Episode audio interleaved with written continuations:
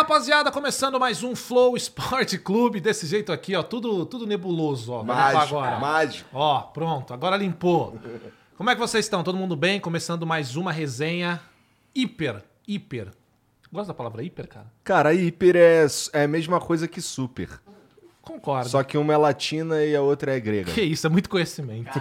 Não, não consigo acompanhar. Como é que você tá, cara? Tudo, Tudo bem? bom, cara? Tudo E bem? aí? Faz tempo que a gente não senta junto aqui, cara. Pra mim é sempre um prazer Você é imenso. mentiroso demais. Verdade, tô mentindo pra caralho. É que eu já sei que é mentira. Mas né? eu te amo, cara. Tá. Tá bom?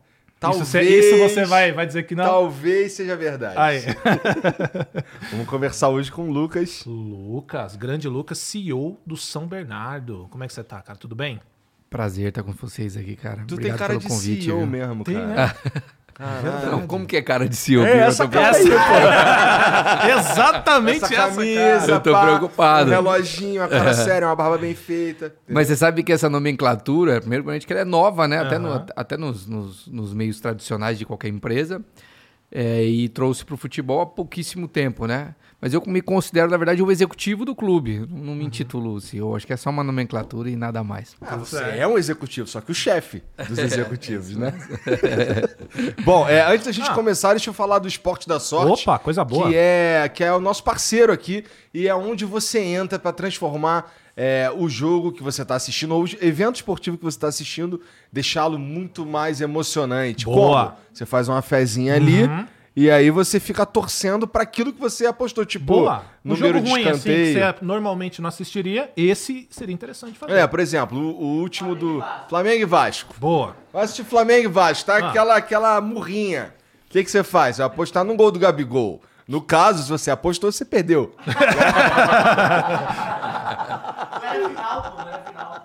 É, não era final. Então, pô, é, é, mas é sério, é sério. Tem lá todos os eventos esportivos Boa. aí. Tem NBA, tem. tem tinha, tava, tinha um lance do- de tênis que teve lá no Rio, lá o Rio Open e Boa. tal. Tinha tudo lá no. Tem tudo lá Mas no se o Esporte cara não gosta de futebol, cara? Ah, dá pra ele brincar lá no- nos joguinhos que tem lá também. Hum. É, e é le- lembrando que todo, todo o dinheiro que você for colocar lá no Esporte da Sorte, é importante que seja um dinheiro que você já ia gastar com entretenimento mesmo, tá bom? Boa. Não é pra pegar o dinheiro do, sei lá, do mercado e colocar em sites de jogos, tá bom? Exato. Então fique esperto aí. É, e se você tiver aquela grana que você já ia gastar mesmo, tipo, você ia no, no, no cinema com aquela companhia do Tinder que furou. Opa! Então, agora esse dinheiro tá meio que sobrando, você pode se divertir sozinho em casa no esporte da sorte, tá bom? Que no caso, pode ter retorno. O, cin- o cinema não. Se você der uma sorte, você pode ter retorno, isso aí. Pode dar ruim. É, Pode não, acabar mas- casando. Exato. que aí é um retorno negativo. Então, entra lá é, no site do Esporte da Sorte, tá bom? É, o link tá aqui no comentário fixado e tem também o QR Code passando aí ao longo do programa, Boa, beleza? legal. Tem, tem uma figurinha hoje, Mulambo? Figurinha? Olha lá. Caralho, Ih, isso aí é- aí, sim, Um hein? cara de puto, cara. E aí, Lucas? O que achou? Eu- Não, ficou melhor que o original, né? Maneiro demais. Olha lá, ó. Sabe o que, que é ali no fundo, cara? Ah, O famoso, também conhecido como Borussia Dortmund do ABC. eu tô ligado. Voando. Inclusive, Que honra, hein? Que honra, hein? Inclusive, o código pra você resgatar essa figurinha. Bom, só você entrar em. Pra você resgatá-la, você tem que entrar em nv99.com.br barra resgatar e usar o código Borussia do ABC. Ah, é. Sério? Eu, não, eu juro que eu não sabia. Mas, parabéns à produção aí. Aí sim, hein? Estão estudando, hein? Aí sim. Borussia do ABC, entra lá, você tem 24 horas pra resgatar a figurinha. Depois, se a gente para de emitir, só vai ter acesso quem resgatou nesse período, tá bom? Legal demais. É, fica esperto aí, é bom pra completar tua coleção, pra adornar o teu perfil.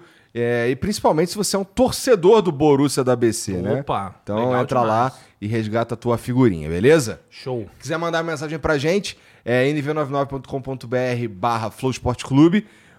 Ouviremos a voz sedosa de Mulambo quando chegar o momento. Boa. salve, Achei que ia ser agora. Ou é agora? Ah, falou? Mas peraí, mas peraí, eu não vi. Eu preciso de doses homeopáticas dessa voz sedosa. Salve, salve família. Ah, agora sim. Agora dá pra prosseguir. Ô, ô, Lucas, cara, assim, tu tem. Esse, é- o, o- São Bernardo é, é, acho que é o quarto clube da tua carreira, uma parada assim? Isso. É, né? clube da minha carreira. Como é que tu foi parar nesse mundo de futebol? Porque tu é advogado, né? Isso. Minha formação, na verdade, é, é no direito, né? Aham. Mas eu tentei jogar demais, né? Então eu fui um, um jogador frustrado, né? Entendi. Eu, eu fiquei. passei por várias categorias de base no Brasil. Campo mesmo? Campo mesmo. Uau. É, fui para Portugal, também não deu certo, voltei. E quando eu me deparei. Tinha uma certa qualidade aí. Tu foi até pra Portugal, pô. Não, tinha uma, mas não tinha força. É. Esse era um problema. Qualidade até, modéstia à parte, tinha. mas não tinha Nas força. Você diz, você diz força física mesmo? É, Porque às vezes o mental atrapalha também, né? É, Os moleques faltou- vão pra lá, ficam bolados e querem voltar. É, faltou força. Na verdade, eu acho que faltaram alguns ingredientes. Tá. A parte, nem acho que foi eh, tanto da parte técnica, acho que foi, na verdade, o contexto familiar também, que atrapalhou na época. E, bom, e depois eu vou fazer direito, com 18 anos, 19 anos eu passo na faculdade, faço direito e já me declino imediatamente para gestão esportiva. Fiz minhas especializações na Lei Pelé, depois fiz Universidade do Futebol, fui para fora entender um pouquinho de gestão, de como era ge- gerir um clube, que era o meu sonho até então. E aí comecei a buscar oportunidades dentro do Brasil. E a grande oportunidade é quando eu conheço o Roberto Graziano, que é o dono do Grupo Magno. E ele me faz um convite em 2013. Ele, por uma indicação de um, de um, de um outro amigo que conhecia já meu trabalho, eh, me indicou para a gente fazer a gestão. Na época ele estava comprando o Brinco de Ouro da Princesa, o estádio do Guarani, Do Guarani. todo aquele Só uma, processo. O, o grupo Magno, grupo de fabricante também de relógios. Isso, né? fabricante de relógio, Perfeito. Magno. E Esse eles... cara gosta muito de bola, hein? Gosta muito de bola. É porque, na verdade, a história do Roberto na- no futebol, ela começa em 92, 93 e 94 com aquele time de Djalminha, Amoroso e Luizão. Era o peito da camisa do Guarani Magno, né? Magno. Ele sai, depois de um, um tempo, com as frustrações normais que o futebol traz para um investidor. Imagino que muitas delas. São muitas delas. Muitas é. delas, E, imagina. são muitas delas, você já sabe. Aham, E imagino em que 2013 ele me faz o convite, fala, olha, surgiu uma oportunidade, eu gostei demais de, de você, acho que nosso papo deu muito certo, deu realmente uma liga muito grande, assim, de, da maneira de pensar futebol, e a gente starta esse trabalho em Mas, 2013. mas peraí, você tava. O que, que você tava fazendo pra você tá, tá nesse meio aí? Naquele momento eu tinha recebido um convite, é, eu tinha vindo de fora e eu tinha feito o prefeito da capital do Tocantins, que é um, o primeiro prefeito de capital gringo no Brasil, chamado Carlos Amasta. Ele me fez um convite e falou: Cara, meu sonho é colocar um time do Tocantins no Campeonato Brasileiro. E eu tinha outras propostas no Brasil na época. Mas a forma como ele conversou comigo, a forma como ele me vendeu aquele projeto foi muito interessante. E eu falei para ele, cara, eu acho que então eu preciso te apresentar o que nós vamos precisar de estrutura. E ele falou, cara, o que você precisar de estrutura, nós vamos ajudar, nós vamos estar junto, nós vamos estar perto. Eu quero que o empresariado da capital também esteja perto. Esteja perto. Fiz uma reunião muito bonita na cidade, não conhecia a cidade, nunca tinha pisado lá. E aceitei o desafio. E o Carlos e o Roberto tinham uma ligação de amizade, porque eles tinham feito um shopping junto, em Floripa.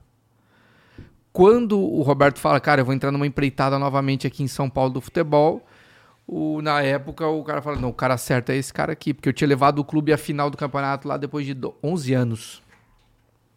E aí eu, eu venho para São Paulo, converso com o Roberto, tento entender, na verdade, o processo como um todo, o que, que ele pensava fazer, e acho que encaixou muitas ideias, e, e dali a gente começa o trabalho juntos. Entendi. Cara, que legal isso daí. É bom ver, é, é- é gostoso de ouvir. Porque assim, você é um cara do meio do futebol já, né? Sim. E geralmente a gente vê o CEO. É que nem você falou, qual é a cara do CEO? A gente imagina o cara com essa camiseta. Esse relógio é magno? É máquina. Ah, moleque! Você acha que eu, eu não sou Ele bobo, vem com né? outro pra ver, né? Os outros eu joguei tudo fora. Só faltou um pra gente aqui, um presentinho, né? O magno Não, vai de- chegar. Vai chegar, pode ficar ah, tranquilo, Aí sim, vai bom chegar. demais. Mas é legal ver, cara, Caralho, tem como... maior filho de cego tu, né? Ah, cara? tem que aproveitar as nada, oportunidades. né? Não Ué, custa nada, né, Não mano? custa nada, vai que cola, né? Não, mas é legal ver como funciona, cara. É, porque a gente sempre imagina que o CEO é só um cara que tá ali pra fazer a gestão, porque é isso que eu vou te perguntar. Pra fazer essa gestão, mas a gente não imagina que o cara também é do esporte. Isso Sim. faz muita diferença quando você vai trabalhar nessa área, né? É. Eu queria que você explicasse pra gente como funciona um CEO dentro de um. O São Bernardo hoje ele é uma empresa. Ele virou uma SAF Ele é uma de 2022 para 23, mas ele sempre foi, nasceu como um clube empresa. Ele nunca foi um clube social. Desde que nasceu, ele sempre foi um clube empresa, que pertencia a um, a um grupo político de São Bernardo. ele sempre teve um viés político, a verdade é essa. E quando nós fizemos a compra, a nossa grande, o nosso grande senão era desmistificar a parte política dentro do clube. Isso foram, foram, desses três anos que nós estamos à frente do clube, o primeiro e o segundo, ali até metade do segundo, foi uma luta para desmistificar essa história, assim, que não, não somos a, nós somos totalmente apartidários. Nós não estamos fazendo futebol com o interesse político da cidade. Nós estamos fazendo futebol porque a gente entende, entende isso como um negócio. Né? Uhum. Então, e falando do CEO, na verdade, como eu disse, a, a, nomenclatura ela ficou essa porque, na verdade, é uma visão que eu tenho macro do projeto todo uhum. e todos os departamentos estão sobre a, minha, a minha, a minha batuta ou a minha análise, né? Vamos usar dessa forma. Até mesmo porque eu, eu dou muita liberdade para todos os departamentos. Acho que o departamento tem que ter autonomia, obviamente assistida, mas tem que ter autonomia. E, mas eu, eu sou executivo de futebol, então eu eu não, não faço somente a gestão administrativa é, do clube, mas como, por exemplo, a montagem de todos os elencos do São Bernardo foram feitas por mim. Então, é, eu acho que isso é um, um plus que eu trouxe para dentro do, do projeto, na minha posição de, de um cara que já tinha uma expertise para para isso, porque eu, venho, eu estudo futebol há 14 anos. Eu cheguei um momento da minha vida que eu tinha mil jogadores cadastrados no meu computador e que eu fazia atualizações deles semanal, de lesão, gol, passe certo, passe errado, antes de existir os softwares. Hoje que me traz tudo isso, eu não preciso mais, obviamente. Uhum. Né? Hoje tem softwares russos, israelitas que trazem esse, isso tudo pra gente. Mas eu já fazia isso antes mesmo. Então eu era um maluco, um cara que assistia Cheguei a assistir 12 jogos num dia. Caceta, cara. É um negócio... tem tudo esse jogo no dia? Não, é reprisados, ah, né? sim. Tá. Eu, eu, eu, eu, fazia um conglomerado de jogos que eu queria assistir, porque eu queria conhecer uhum. jogadores que eu ainda não conhecia, então eu passava um dia inteiro assistindo. Ficava, então, assim, na verdade, isso custa até a... essa telhada aqui que caiu aqui, custou tudo isso. Depois ele te passa uma ajudinha. É, eu tô tá precisando. Mas é legal, isso quer dizer que você vindo do futebol faz com que você tenha essa visão, né? E é isso que eu queria que você explicasse pra gente. Qual é as, quais são, né? Você já falou algumas, mas Sim. quais são as suas atuações gerais dentro do São Bernardo e como que elas impactam diretamente nos gramados? Porque você falou que você monta o elenco. Sim. Então você tem um conhecimento absurdo dos atletas que você vai levar para lá, Sim. o que que eles vão entregar, inclusive é um dos grandes erros, né, que os clubes cometem, que é você, pô, você vai fazer uma pesquisa de mercado, eu tenho esse atleta aqui. Por que, que eu quero trazer ele? É porque ele agora está em alta ou porque ele realmente vai suprir uma carência do meu elenco? É. Qual que é a sua parada de ir atrás do atleta? O que, que você analisa para o São Bernardo? Esse ponto que você acabou de falar, eu acho que ele é crucial e talvez ele seja o, um dos grandes pontos positivos do nosso, do nosso projeto. Porque hoje a contratação ela está mais embasada no que o atleta está apresentando numa outra equipe com uma outra plataforma de jogo, com outro modelo de jogo, com uma outra forma de pensar o jogo. E às vezes a sua equipe não pensa dessa forma, uhum. o seu uhum. treinador não pensa Sim. dessa forma. Então uhum. eu acho que ainda os, as pessoas que montam o elenco do Brasil, que tem essa responsabilidade que é gigantesca dentro de um processo. Uma vez eu ouvi isso do Petralha no Atlético Paranaense, que é um cara que tem os seus discursos pesados, tem N situações, mas é um cara extremamente low profile em relação e, e, e um cara que se preparou para trazer os melhores métodos de contratação. Para mim, hoje, os melhores métodos de contratação de jogador estão dentro do Atlético Paranaense e do Palmeiras, né? Porque eles remodelaram isso. Então, você enxergar Concordo. a parte interna do, do, do, do clube, enxergar o modelo de jogo, entender qual é o perfil do seu treinador, que aqui no Brasil se troca de 90 em 90 dias. Sim. Isso é um grande erro também. Então, assim, é, eu acho que são essas coisas que fazem com que eu busque uma característica de jogador especial para minha plataforma de jogo. Tem um ponto aberto que joga com o pé na linha que não joga no meu time. Porque o meu time, o, o, o extremo joga por dentro. Num 3-4-3, o meu, o meu extremo ele tem que ter um jogo associativo muito interessante. Ele tem que ter um jogo associativo, um jogo próximo, uhum. passe curto, né, inteligência raciocínio rápido de jogo. O, o pontapé na linha joga de outra forma, porque senão o meu ala joga num 3-4-3. Como que meu ala vai passar aqui? Esse tem que vir por dentro. Sim. Pra ele dar passagem para os demais. Então você tem que pensar num todo, na verdade, nas características que aquele jogador vai atender o meu modelo de jogo. E falando em relação às minhas atribuições, é, até chegar ao campo, obviamente que todo o planejamento, controle de orçamento, porque no São Bernardo, o que, que eu sempre conversei com o Roberto e falei que a gente faria diferente? O mês tem que ter 30 dias. o quinto dia útil tem que ser. Tem que, nós temos que ter muita responsabilidade com o quinto dia útil. Porque o cara vence a escola da, da filha dele, vence o plano de saúde da família dele, vence o aluguel, ou vence a prestação da casa, do jogador. E a gente tem, a gente tem mania de enxergar o jogador só como jogador. Ali são seres humanos e, e a relação do dia a dia ela só fica saudável no momento que você consegue construir algo nesse sentido, com muito respeito. E eu acho que dessa forma, controlando o orçamento, todos os departamentos, como a gente faz, departamentos enxutos. Eu fiz questão de fazer departamentos enxutos, que eu não gosto de, de cabine de emprego dentro desses clubes sociais, com um monte de funcionário que acaba não, não tendo nada para ofertar no dia a dia. Nem são culpados, não estou dizendo que eles são culpados, mas eles não trazem nada para o dia a dia, né? não rende.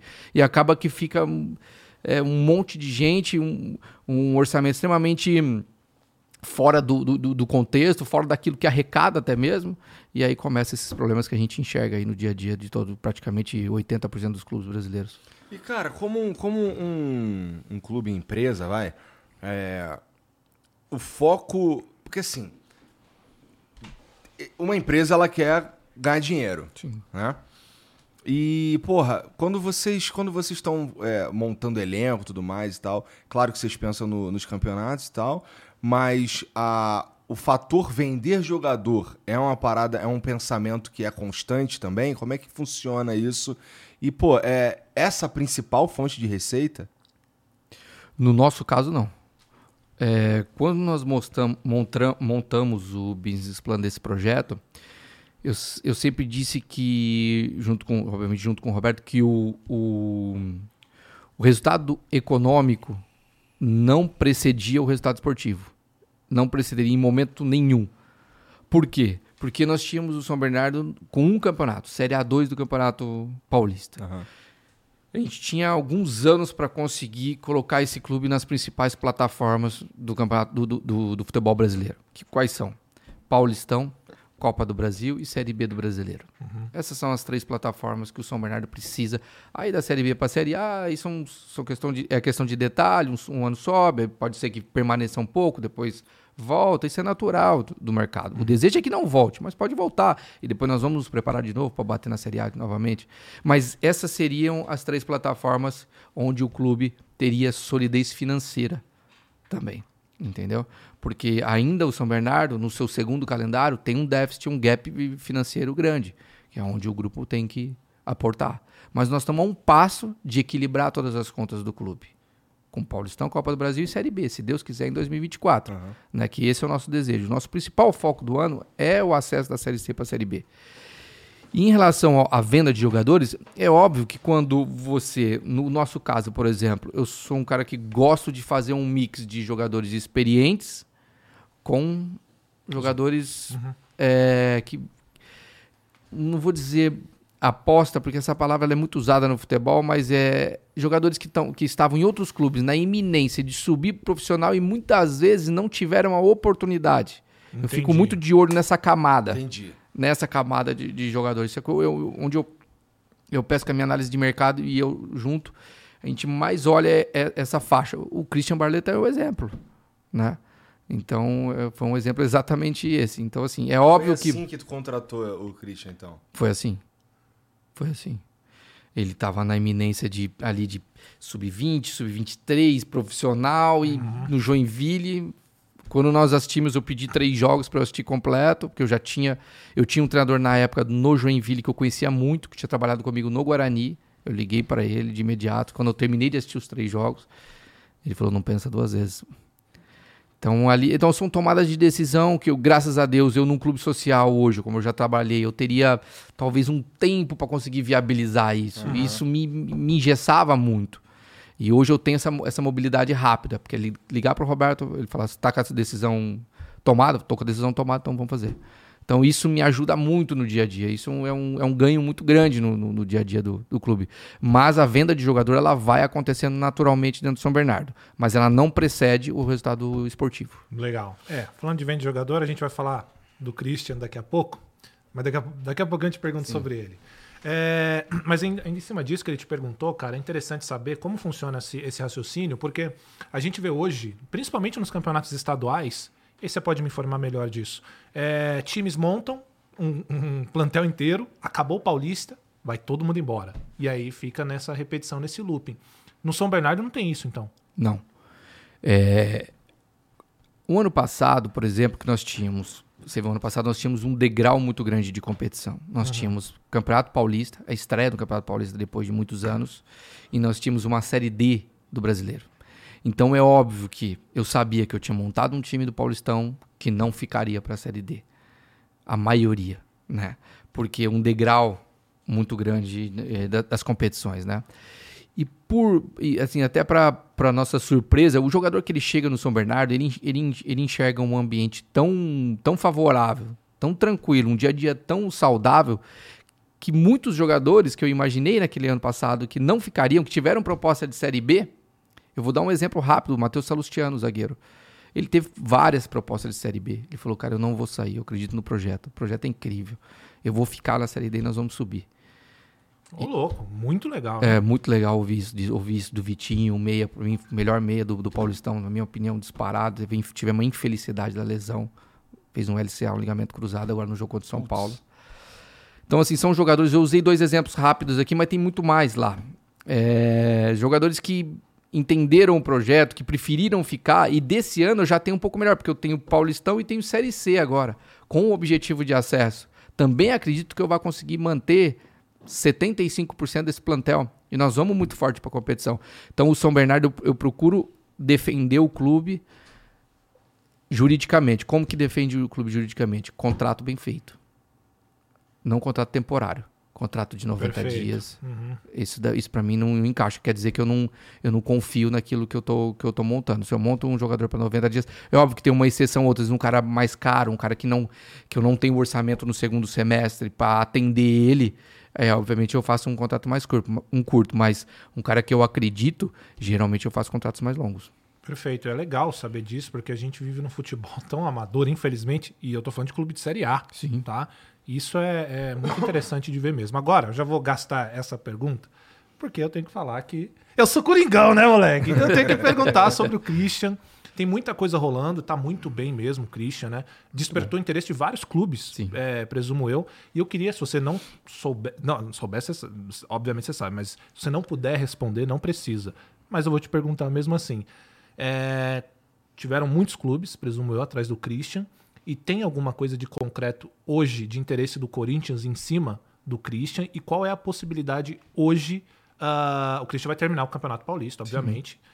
Mas hoje, qual é a, a chance do Christian sair do São Bernardo? Seja para o Corinthians, seja para qualquer outro clube da, da Série A? É, tiveram várias procuras, não foi só uma, não. Uhum. O, porém, o Corinthians foi o primeiro a nos procurar. Perfeito. E acho que isso tem valor, né? Em qualquer tipo de negociação. Claro. O clube que nos procurou primeiro, que nos pediu, poxa, se vocês forem realmente fazer a negociação, nos dê, nos dê prioridade. Nós já tínhamos, eu já tenho uma boa relação, eu, Roberto, com com, tanto com o Alessandro, quanto com o Duílio, quanto com o Roberto de Andrade. Eu acho que o, o, todo fez com que a gente prestasse muita atenção ao que o, que o Corinthians vinha no, no, nos, nos, procurando. Conversei com o Alessandro por várias vezes. É, e nós, sim, começamos a ouvir a proposta do Corinthians e dizer para os outros clubes: se não houver um fechamento com o Corinthians, se não houver um entendimento final, sim, nós abrimos as, poss as possibilidades para os demais. Perfeito. Mas nós não queríamos fazer leilão porque aquilo não é, não é nosso perfil, uhum. não é o que a gente queria levar para a negociação, até mesmo porque nós estamos num momento importante do, do, do, campeonato. Não queríamos que ficasse saindo muita coisa na imprensa, de, de como se fosse um leilão do jogador, uhum. né? Não é isso. E o próprio desejo do Christian também era jogar no Corinthians. Ah, isso é fundamental, eu diria. É. Também, né? Então acho que tudo isso foi muito importante para a negociação, a forma como o Corinthians também nos respeitou. É, eu dei uma entrevista esses dias dizendo que eu respeitei, que, no, que o São Bernardo, eu quando falo eu, falo na pessoa do São Bernardo, na pessoa jurídica do São Bernardo, é, o, o, São Bernardo respeitou o Corinthians, é, não colocando o jogador para jogar a Copa do Brasil. E óbvio que quando no momento que eu não, que a gente não acaba não ganhando o jogo da Copa do Brasil, eu também, você já imagina, uhum. né? Mas isso é um processo natural do futebol. Eu não podia, naquele momento, colocar, nós não podíamos colocar, porque senão ele estaria inviabilizado de jogar os outros jogos pelo Corinthians, da Copa uhum, do Brasil. Uhum. E a gente entendeu o momento. É, ah, nós queríamos que fosse dessa forma? Não queríamos que fosse dessa forma, mas tivemos que respeitar o contrato e respeitar o, a relação que nós temos com o clube, uhum. que nós estamos falando talvez um dos maiores clubes do Brasil. Né, se não for o maior. O maior, sem dúvida. Lucas. Não, peraí, O calma. maior, mas disparadamente. Disparadamente. Não, Flamengo. Vai, calma, vai, calma. Não, nós estamos falando de, Mineiro. vocês falaram de dois maiores, com certeza, Flamengo. E nós temos que também ressaltar o que o Palmeiras vem fazendo, né? Para mim, eu, eu sou um, um cara que admiro muito o trabalho do Palmeiras, conheço muito bem o Cícero, é, falo com ele direto, conheço um pouco do, do trabalho do Abel, porque venho acompanhando há muito tempo. O trabalho que os caras também vêm fazendo é incrível e merece realmente tudo que vem acontecendo. Eu acho que o futebol é isso. O futebol brasileiro precisa se preparar, porque vai haver uma mudança muito grande no cenário. É, as SAFs elas chegaram para ficar. Eu não acredito que isso seja uma coisa temporária. E sim essa visão empresarial, essa visão de fazer futebol de forma profissional e desmistificar um pouco dessa parte cultural que o Brasil ainda tem. É, é o nosso grande quebra do paradigma, porque culturalmente ainda nós estamos muito atrás. É. Imagino, imagino que sim. E ó, Cristian, seguinte, meu irmão. Derruba o Palmeiras, derruba o Palmeiras agora, tá bom? Aí você vem com nós, chega tranquilo, porque, pô, Coringão, chega, chega tranquilo, chega tranquilo. É, né? Já pensou, E aí, ô, ô, ô, Cristian, Cristian, tu de um lado, Yuri e Calvo, porra. Comeu São Paulo do além, Ale. Se liga, rapaz. É, tomara que assim, é, é, que a gente consiga. Acho que o, o principal objetivo, na verdade, é tirar o Abel, né? Sim, estou de acordo. Esse é o principal objetivo. Cara, porque o Abel, o Abel, na minha opinião, é o melhor técnico em atividade no Brasil, mas de disparado. Concordo. Mas muito longe. Concordo. E, porra, e assim, é, é meio desonesto o, o que ele tá fazendo ali no Palmeiras, porque assim. Desonesto. Não tem aquela parada de. Ali não rolou aquele lance dos 90 dias vai embora. Né? Ele tá fazendo um trabalho ali contínuo há mó tempão e de uma, de uma qualidade que é invejável. Invejável. Então, porra, Invejável. é. Chega! Só isso, vai pra seleção brasileira, vai pra puta que o pariu, porra. Mas vai embora, né, cara? Pô, pelo... Não tá- Aí tu fica pensando, pô, o meu português foi embora. Sim, com... e o deles não vai por quê, né? Porra, Porra, não o meu dá, português porra, meu irmão. campeão foi embora. Vai embora. Mas ele de conseguiu, Deus. né? Ele conseguiu. Acho que ele conseguiu estabelecer uma forma de. um, dia a dia, uma forma de trabalho, uma forma de entender o jogo. Ele se adaptou no Brasil. Vocês, não sei se vocês se recordam, ele não, não teve só momentos lindos, ele teve momentos difíceis. Sim. pessoas E é, é esse momento é que a diretoria, que eu tiro o chapéu para a diretoria que acredita no projeto, que acredita, que sustenta. Esse é o momento chave do, do negócio. Pô, mas é muito difícil. Você, você tá na mesma posição Sim. de decidir acreditar ou não no projeto, cara. É É, difícil. deve ser complicado, cara. É difícil. Eu tive um momento, você sabe, eu tive um momento na Série A2 do campeonato é, de 2020. 2020? Não, 2021. 22 nós jogamos Paulistão, isso mesmo, 23 Paulistão, não, 2021. Nós tivemos o. Eu tive o Ricardo Catalá. Eu tive a infelicidade de ter o falecimento do Marcelo Veiga conosco. Prof- professor Marcelo Veiga morre de Covid. É, e eu tenho que fazer a troca do comando em seguida. Eu não troquei durante o campeonato porque eu não tive coragem. Eu continuei o campeonato com o auxiliar técnico dele na época, em respeito a ele, mesmo que custasse o campeonato. E em seguida eu decido pela vinda do Ricardo Catalá, que é um grande treinador. Red Bull, Pão de Açúcar, um cara com um conceito muito interessante. E ele vem.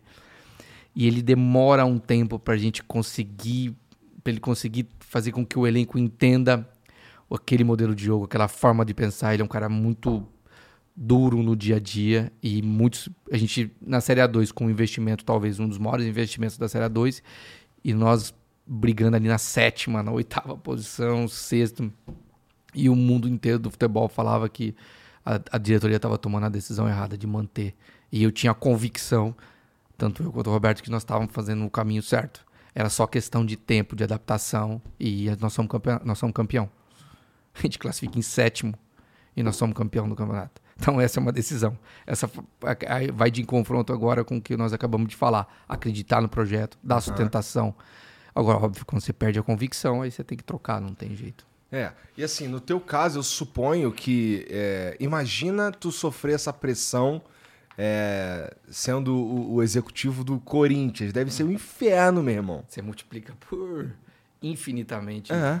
É, Deve certeza. ser um inferno. Então, assim, nesse ambiente de inferno que a gente tá. que é, assim, culturalmente a gente está inserido, porque o torcedor. ele não quer saber, irmão. Ele quer a porra do resultado. E, pô, no meu caso, por exemplo, a galera fala pra mim, ah, tu quer que o VP caia, que não sei o que e tal. Eu, pô, meu irmão, o VP já tá lá. Agora vamos torcer pro VP, porra. Senão nós vamos ficar fazendo essa porra de ficar trocando técnico Concordo. toda hora, é pior jeito. Vai chegar Esse é- uma hora que não tem mais opção também, né? Eu acho que assim, quando, se a gente. Vamos lá. é, não é possível, tá? Que o VP não entenda de futebol. Não é possível. Não, não. Então, porra, é, o que a gente precisa. É, é, assim, tem um- um- uma parada que a, a torcida não quer saber dessa porra. Não, não. Quer que não venha resultado. Perdeu pro Vasco. Pô, estão perdendo pra todo mundo. Essa é verdade. Que gostoso isso. Que delícia. Ah, você pode Com falar aquele de novo? time- perdendo pra todo mundo. Como- Como é que aquele time do Flamengo tá perdendo pra todo mundo? Mas posso falar uma coisa do VP que eu falei pra galera? cara, é o seguinte: o cara sentiu. E é o que eu falei aqui na mesa pro pessoal. O VP, ele fez cagada. Ele sabe que fez cagada. E, cara, ele vai se apresentar e assim, cara, você pode chamar o cara de, sei lá, de covarde, qualquer coisa. Você chama o cara de mau caráter, porra, irmão. É pesado. E é o que ele tá sendo chamado no Brasil inteiro. Sai matéria do Flamengo perdendo com o Vitor Pereira e é só falando disso. Que ele trocou um time pro- pelo outro, deu uma palavra, depois voltou atrás. Cara, o cara ficou conhecido como mau caráter, tá ligado? Ele sentiu isso, cara. O VP é bom, eu te falei. Mas é isso. E outra, tem a parada de jogador conversar com o jogador, cara. Você viu quando os caras vão lá na arena conversar. Quando o Flamengo vai jogar na arena? Everton Ribeiro, Rascaeta, Gabigol, todo mundo levanta pra falar com o Cássio. Você acha que um cara desse falando pros caras, os caras, pô, esse cara é traíra, meu irmão. Os caras, velho, não tem como. O cara sentiu. O que acontece no VP no Flamengo é que ele sentiu, cara. Eu tenho a impressão de que ele não tinha noção da dimensão que isso, que, do que ia acontecer na troca. Bem possível. Eu- ele, como ele não conheceu o Brasil a fundo, por ele não conhecer essas duas maiores torcidas do Brasil, ele trocou os dois maiores, ele trocou um pelo outro os dois maiores clubes do país, falando em número de torcedores. Ele acho que ele não tinha a noção do que poderia acontecer. Eu, particularmente, quando vi, falei, cara, que loucura. eu fiquei assustado. Porque eu fiquei preocupado com a pessoa dele. E, Eu Lucas? falei, cara, esse cara tá morto, tá Sim, fudido, velho. louco. Se liga, Lucas. É, vamos lá. Se tu tem um técnico no teu time que é campeão da Copa do Brasil e da Libertadores, Ah, ele vai, ele tu vai. tira esse cara, meu irmão. Porra, tá ligado? Eu acho que, pra mim, a grande cachorrada tá aí, sabe? Tudo bem, tem o lance do VP falar uma parada aqui e desfalar ali, não sei o quê. Mas pra mim, a maior, cacho... maior vítima de cachorrada que tem é o Dorival. Tá? Porra, eu concordo, mas eu acho que é uma das. Olhando pelo lado do Flamengo, com certeza, mancado com o Dorival. Mas, cara, você acabou de dar um monte de exemplo aí do que é você fazer um futebol sério, sabe? Cara, você chega aqui e eu falo, Igor, não posso mais fazer o Flow Sport Clube, cara. Eu tenho que cuidar da minha sogra, ela tá doente, tá pra morrer. Aí eu saio daqui e vou pra um outro podcast aí. tá falando que, que esse cara tá de sacanagem. É, pô, não, tá a ligado? torcida do Corinthians foi Porra, foda também. É, Foda, então é também. cachorrada pra todo lado, eu É, mu- muita cachorrada envolvida nisso daí. E, pô, meu irmão, é- é, tu já viu. Já viu é, relacionamento que começa com traição acabar bem? Não, nunca. Nunca vi, nunca vi. Nunca vi. Mas pô. você sabe que o Marcos Braz, eu, eu acompanho bem é, também o futebol carioca. É, o Marcos Braz ele deu uma declaração que é muito importante nesse processo. Ele disse o seguinte: ele, é, eu não sei se ele disse isso depois já de com tudo que aconteceu ou se realmente isso é um entendimento que aconteceu naquele momento que ele fala. Ele disse o seguinte: ele falou que mesmo que não viesse o Vitor Pereira, eles já tinham tomado uma decisão interna de que o modelo de jogo e a forma de jogar do Dorival não agradava o plantel, não agradava o perfil de jogadores que o Flamengo tinha. Essa foi a entrevista dele, que a tomada de decisão dele já estava já existia. Agora eu não sei se essa tomada de decisão ela existiu mesmo ou se é por devido a tudo que está acontecendo. Exato. né? Então aí nós estamos. é. Mas se isso for verdade, que vão partir da premissa de, de, de que ele falou a verdade. Tá. Aí ele perdeu a convicção, aí a diretoria perdeu a convicção do Dorival. Né? É, essa é a verdade. É, exatamente. Que coisa, né, cara? Que coisa. Isso é muito louco. Deixa eu te perguntar sobre o Zanardi. Quando você vai. A gente acabou de falar como funciona essa avaliação de jogador. E a gente precisa trazer jogador, obviamente, que o técnico queira, com o estilo de jogo que o técnico quer ter. Quando você contrata um técnico, a premissa é a mesma. A gente tem que olhar. Eu tô te perguntando Com isso, tá? O que eu imagino que seja. É, você tem o seu clube, então eu quero jogar um futebol pra frente. Eu não quero su- jogar um futebol reativo, eu não quero. jogar um- Propositivo. Exato. Eu quero jogar um futebol que eu vou propor o jogo. Obviamente, você vai no mercado buscar um técnico que tenha essas características. Sim. coisa que muito clube da Série A não consegue fazer. Ou então Verdade. contrata um técnico para tapar buraco, manda técnico campeão embora, né? Infelizmente. Como é que funcionou para você? Porque o Zanetti ele vem de sub-20 do, do São Bernardo, né? Se não me engano.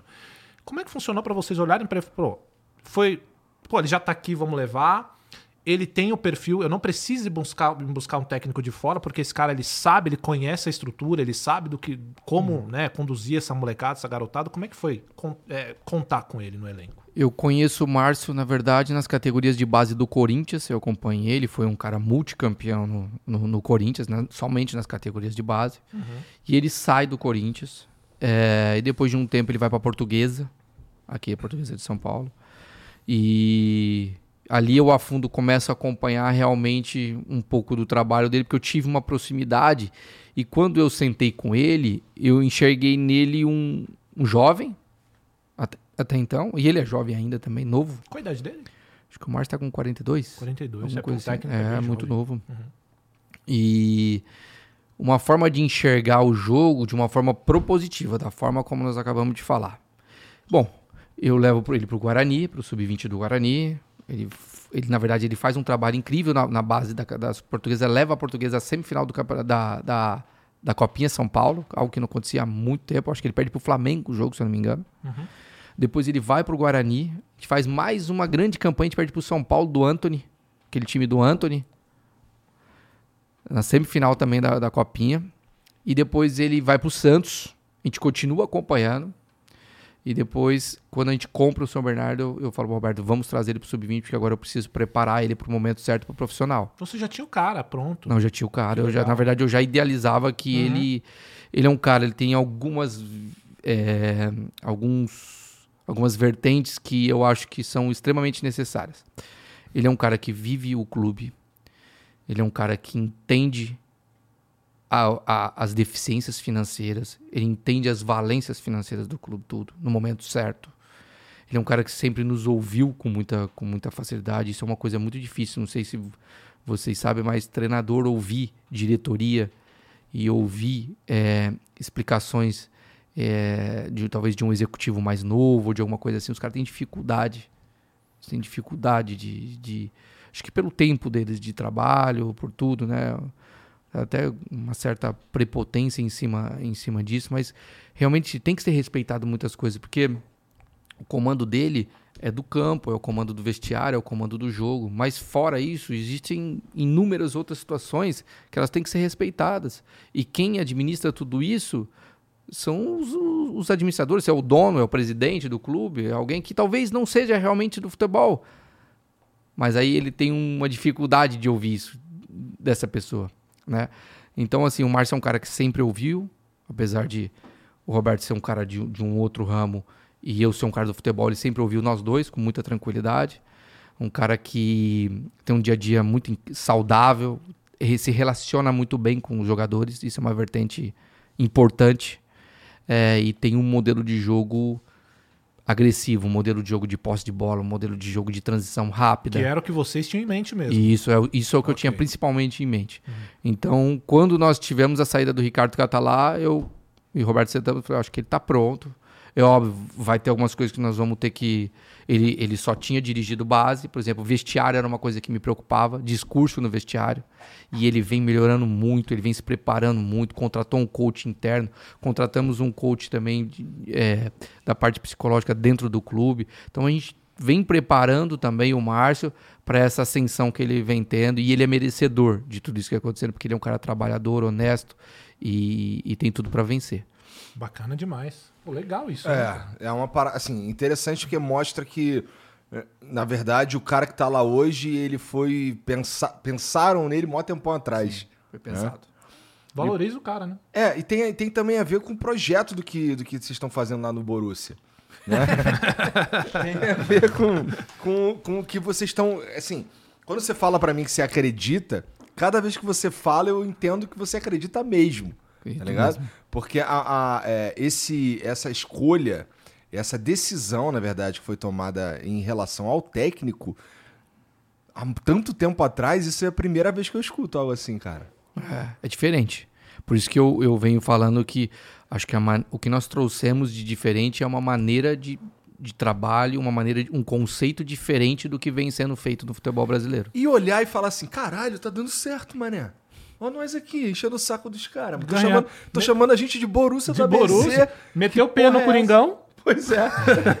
É incrível. Depois que daquele é? jogo do Corinthians, me deu um estalo em casa, sabe? Aquele estalo que dá zero que você deita e fala: Caraca, mano, ganhamos mesmo do Corinthians, cara. E ganhamos com propriedade. Com Contra propriedade. um grande time. Sim. É, contra, um, com- contra um treinador que também, pô, vem numa evolução, um cara novo, o Fernando que tem tudo pra entregar muito pro Corinthians, eu acho, eu acredito, conheço um pouquinho do trabalho, e a gente, pô, nós ganhamos do Corinthians, caramba, cara, pô, nós, estávamos ganhando do Santos até o último minuto, tivemos uma infelicidade ali, pô, com o Red Bull a mesma coisa, os caras sofreram pra vir aqui jogar com a gente, e agora vamos jogar contra o Palmeiras no Allianz, vamos ver o que vai acontecer, né, mas esse estalo...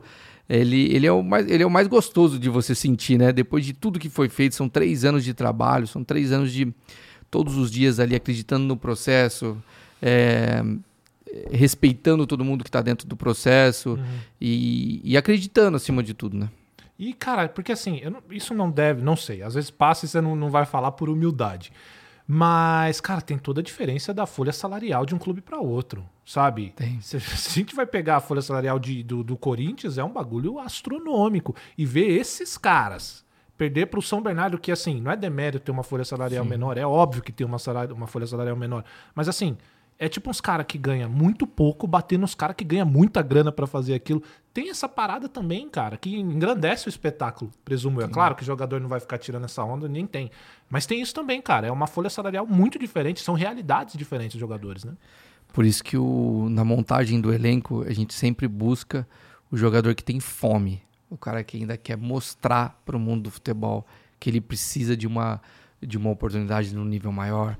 Esse cara com fome, esse cara que entende, que chega lá e bate lá dentro do processo e enxerga todos os, os, os- os processos internos que a gente estabeleceu e o quanto é importante para ele estar engajado de uma forma realmente é, dedicada, eu acho que isso faz toda a diferença. Eu, eu não, acho que quando você vai pro jogo é 11 contra 11. Quem tiver mais ho- hoje o futebol é competição. Hoje o futebol é, é extremamente competitivo. Antigamente só a técnica definia a partida. Hoje não define mais. Hoje o que define é a competitividade. E eu acho que isso é uma das coisas que o Abel trouxe para dentro do, do- do- do Palmeiras. O time dele é extremamente competitivo.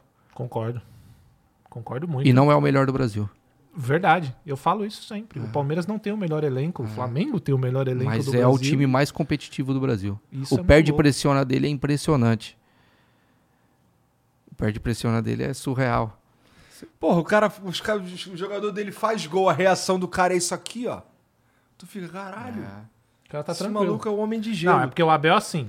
Faço o que eu digo, mas não faço o que eu faço. Porque ele pede assim, cabeça fria, mas tá lá chutando o microfone lá, na- lá fora. Mas isso isso faz mesmo. parte do show dele também, né? É, e é te- aí é o temperamento dele, né? que é na hora do jogo. Eu também não posso falar disso, na hora do jogo eu fico bem nervoso também. Então, É, fica puto, chuta umas paradas. puto. É mesmo? É que eu fico puto numa sala fechada, né? Ninguém vê, então.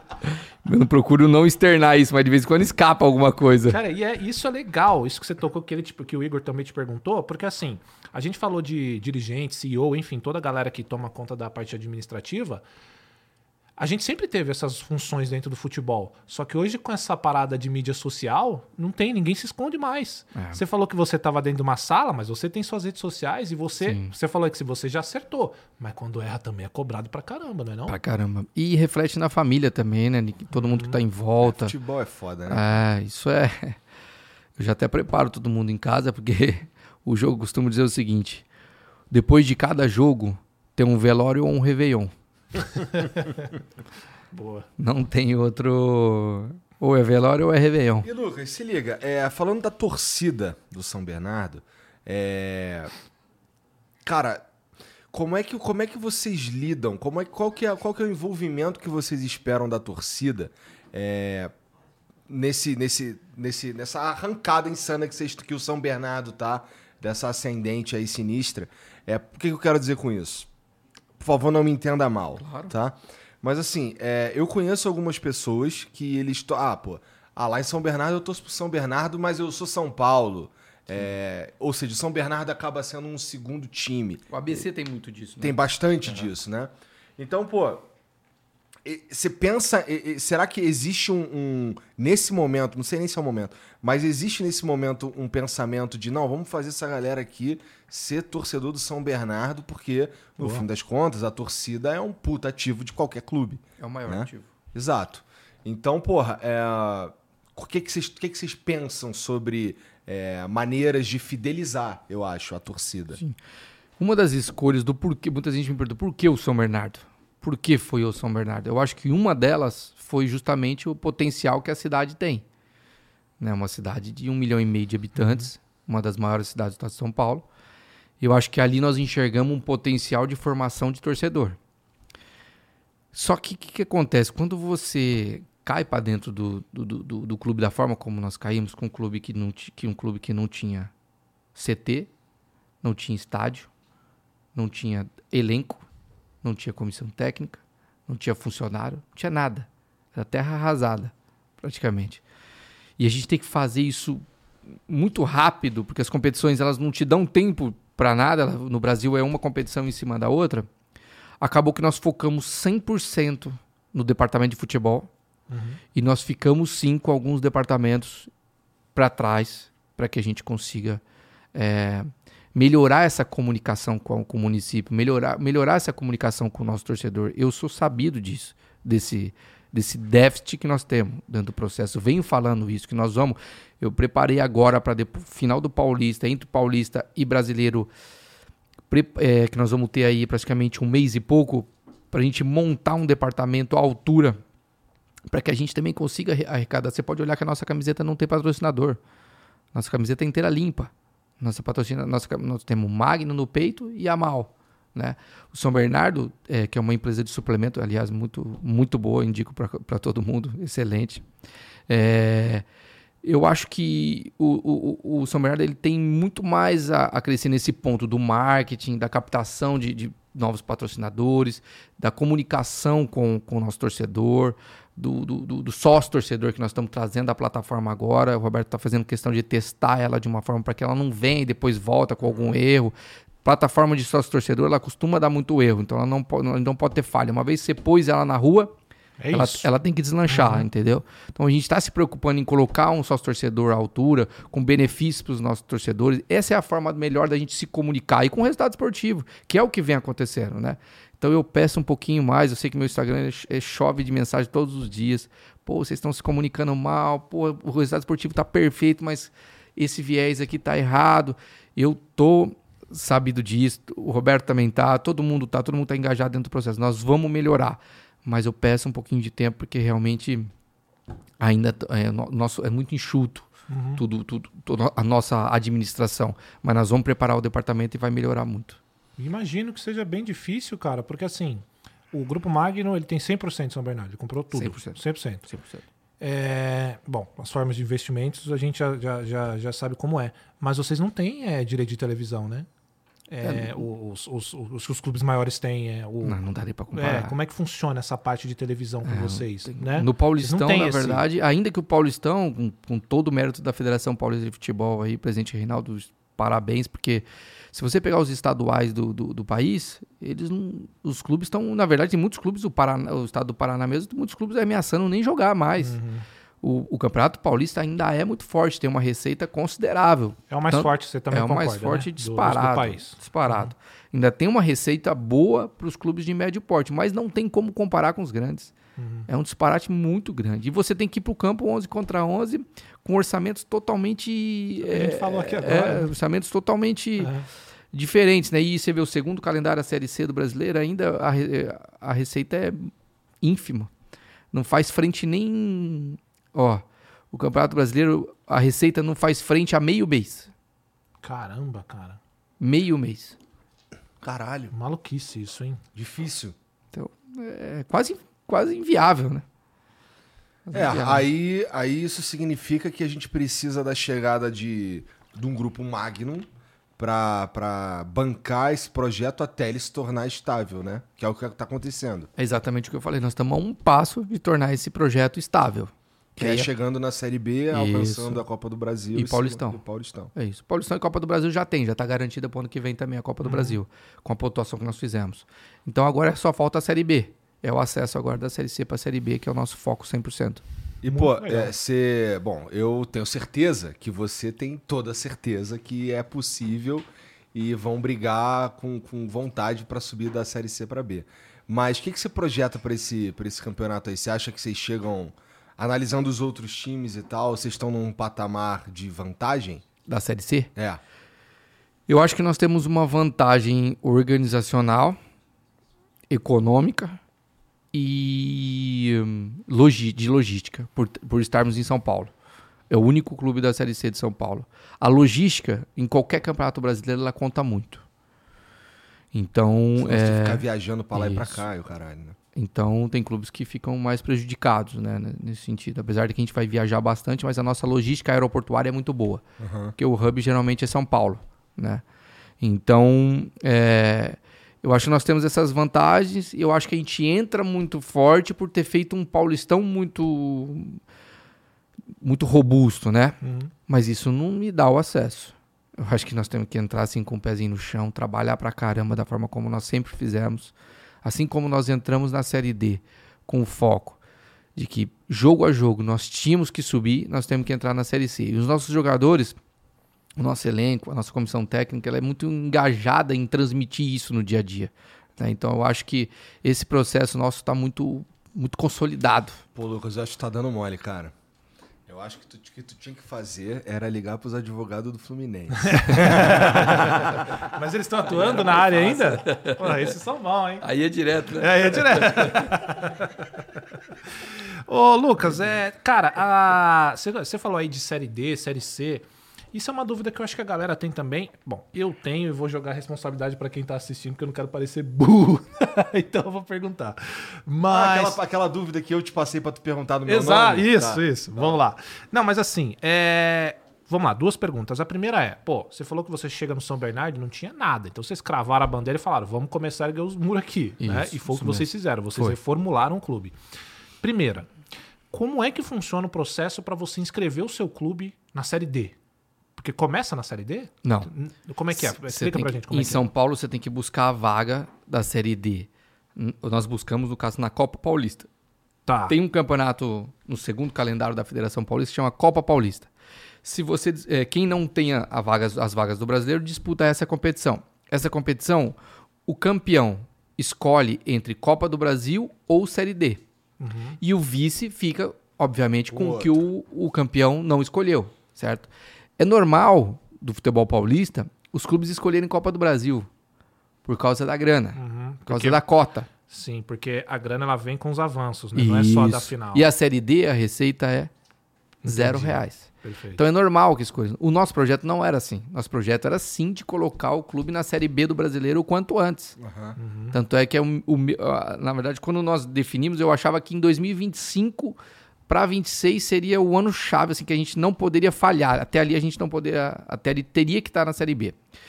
Por quê? Porque a Série D do brasileiro era meu grande senão. O grande senão do projeto era a Série D. Eu vi Red- a Red Bull com uma estrutura incrível, o Thiago Escuro com um trabalho excepcional, que é um cara que eu admiro muito, meu amigo particular, inclusive, é, não conseguiu o acesso da Série D. Eles disputaram inúmeras vezes, acho que cinco vezes, se eu não me engano. Caramba, cara. E não conseguiram. É verdade, porque na RB Brasil eles não conseguem subir. É, eles não, eles não, é, é, eles não conseguiram, né?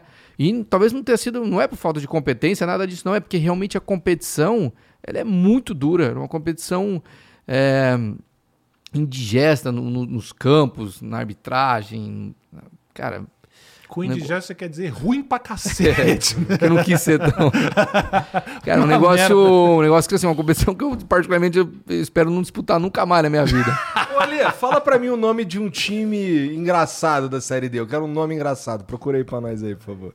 Boa. Então, assim, é- é, eu acho que. E tinha esse degrau, que era primeiro ano que nós vamos, pum, classifica e, pá, e, e acesso. Foi incrível. Ali pra mim foi o.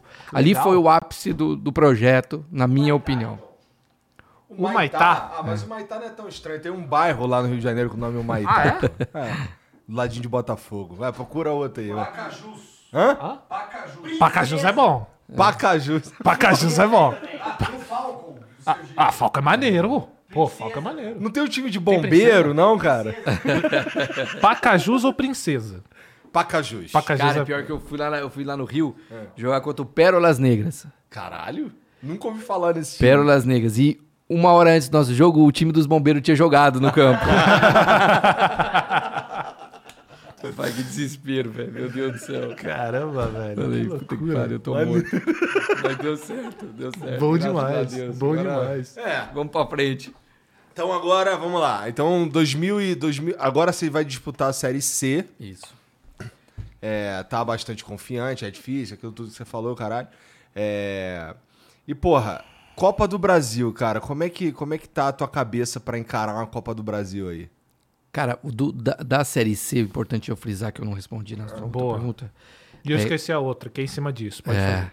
nós estamos falando de Náutico, nós estamos falando de Remo, Paysandu, Brusque, Operário, nós, e assim vai. Então, é, nós estamos falando de um campeonato difícil. Nós estamos falando de um campeonato que todos esses clubes que eu, que eu, que eu falei aqui rapidamente pensam em acesso.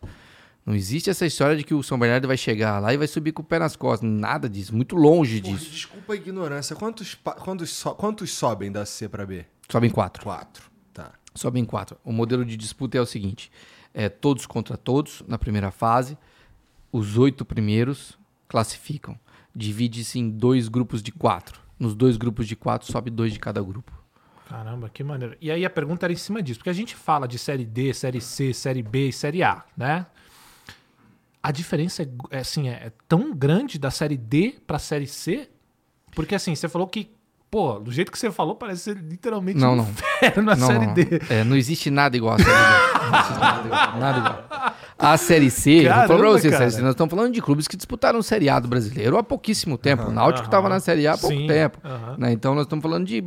é, Com certeza. Figueirense na Série C, com certeza. Então é um campeonato.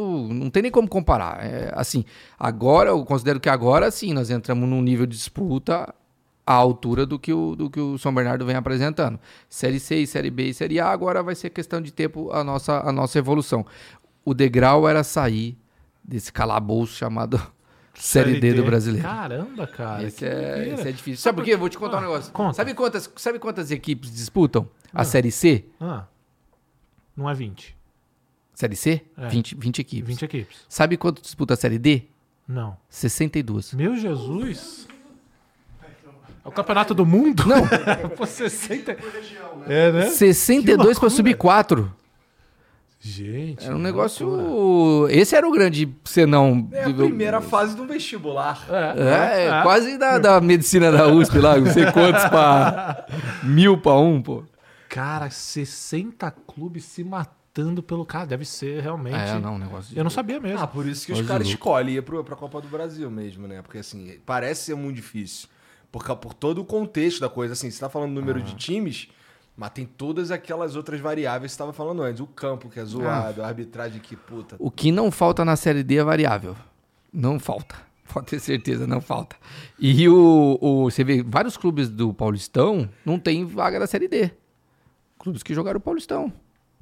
Não tem vaga. Porque o que acontece nos outros estados é fácil você buscar a vaga da Série D. Porque são estaduais. Vamos imaginar, no- em Minas, Cruzeiro, Atlético Mineiro, América Mineiro, tudo tem vaga. Então.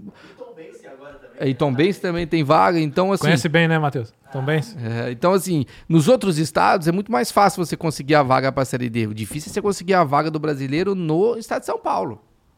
Entendi. Aí é complicado, porque você também pode buscar lá no Paulistão. Porque aí você vem numa. no- no- vamos lá, terminou o Paulistão. Aí você vem Palmeiras, Corinthians, São Paulo, esses, daí já tem tudo. Aí você vai ver pra onde vai cair a Série D. Pum, aí cai ali. Os demais não tem a vaga. Cara, que, que malu... maluquice. Maluquice mesmo.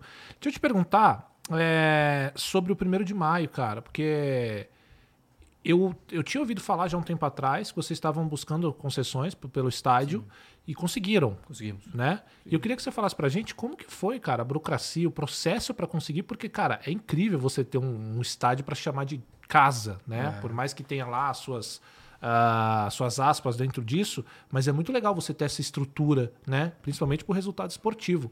E em cima disso também, como funciona hoje a estrutura do São Bernardo em si para os jogadores que chegam lá? Treinamento, é, recuperação, essas coisas. Era crucial essa que você acabou de falar. O clube precisa ter uma identificação, casa, jogar em casa, né? Isso, senão vira time de veraneio, né? Joga cada hora num lugar. Já viu alguns clubes que aconteceram isso no Brasil e nenhum deu certo. Então era crucial que a gente estabelecesse o primeiro de maio como nossa casa. Nós, como, quando nós começamos, a antiga gestão tinha tido um problema com a prefeitura e a prefeitura despejou o clube porque acho que tinha alguns débitos, alguns, algumas coisas que não tinham sido acertadas, também não vem ao caso. E ali nós começamos uma nova conversa nós compramos, nós nos apresentamos na época para o prefeito, explicamos que era uma gestão voltada única e exclusivamente para o futebol, sem viés político nenhum, e ele entendeu. E sempre deixou claro que não existe mais como prefeitura ajudar clube particular. Isso ele está plenamente correto, certo? Uhum. Porque hoje a lei de responsabilidade civil aí para um prefeito, o cara colocando dinheiro em clube privativo, isso não existe. E ele sempre deixou isso muito claro.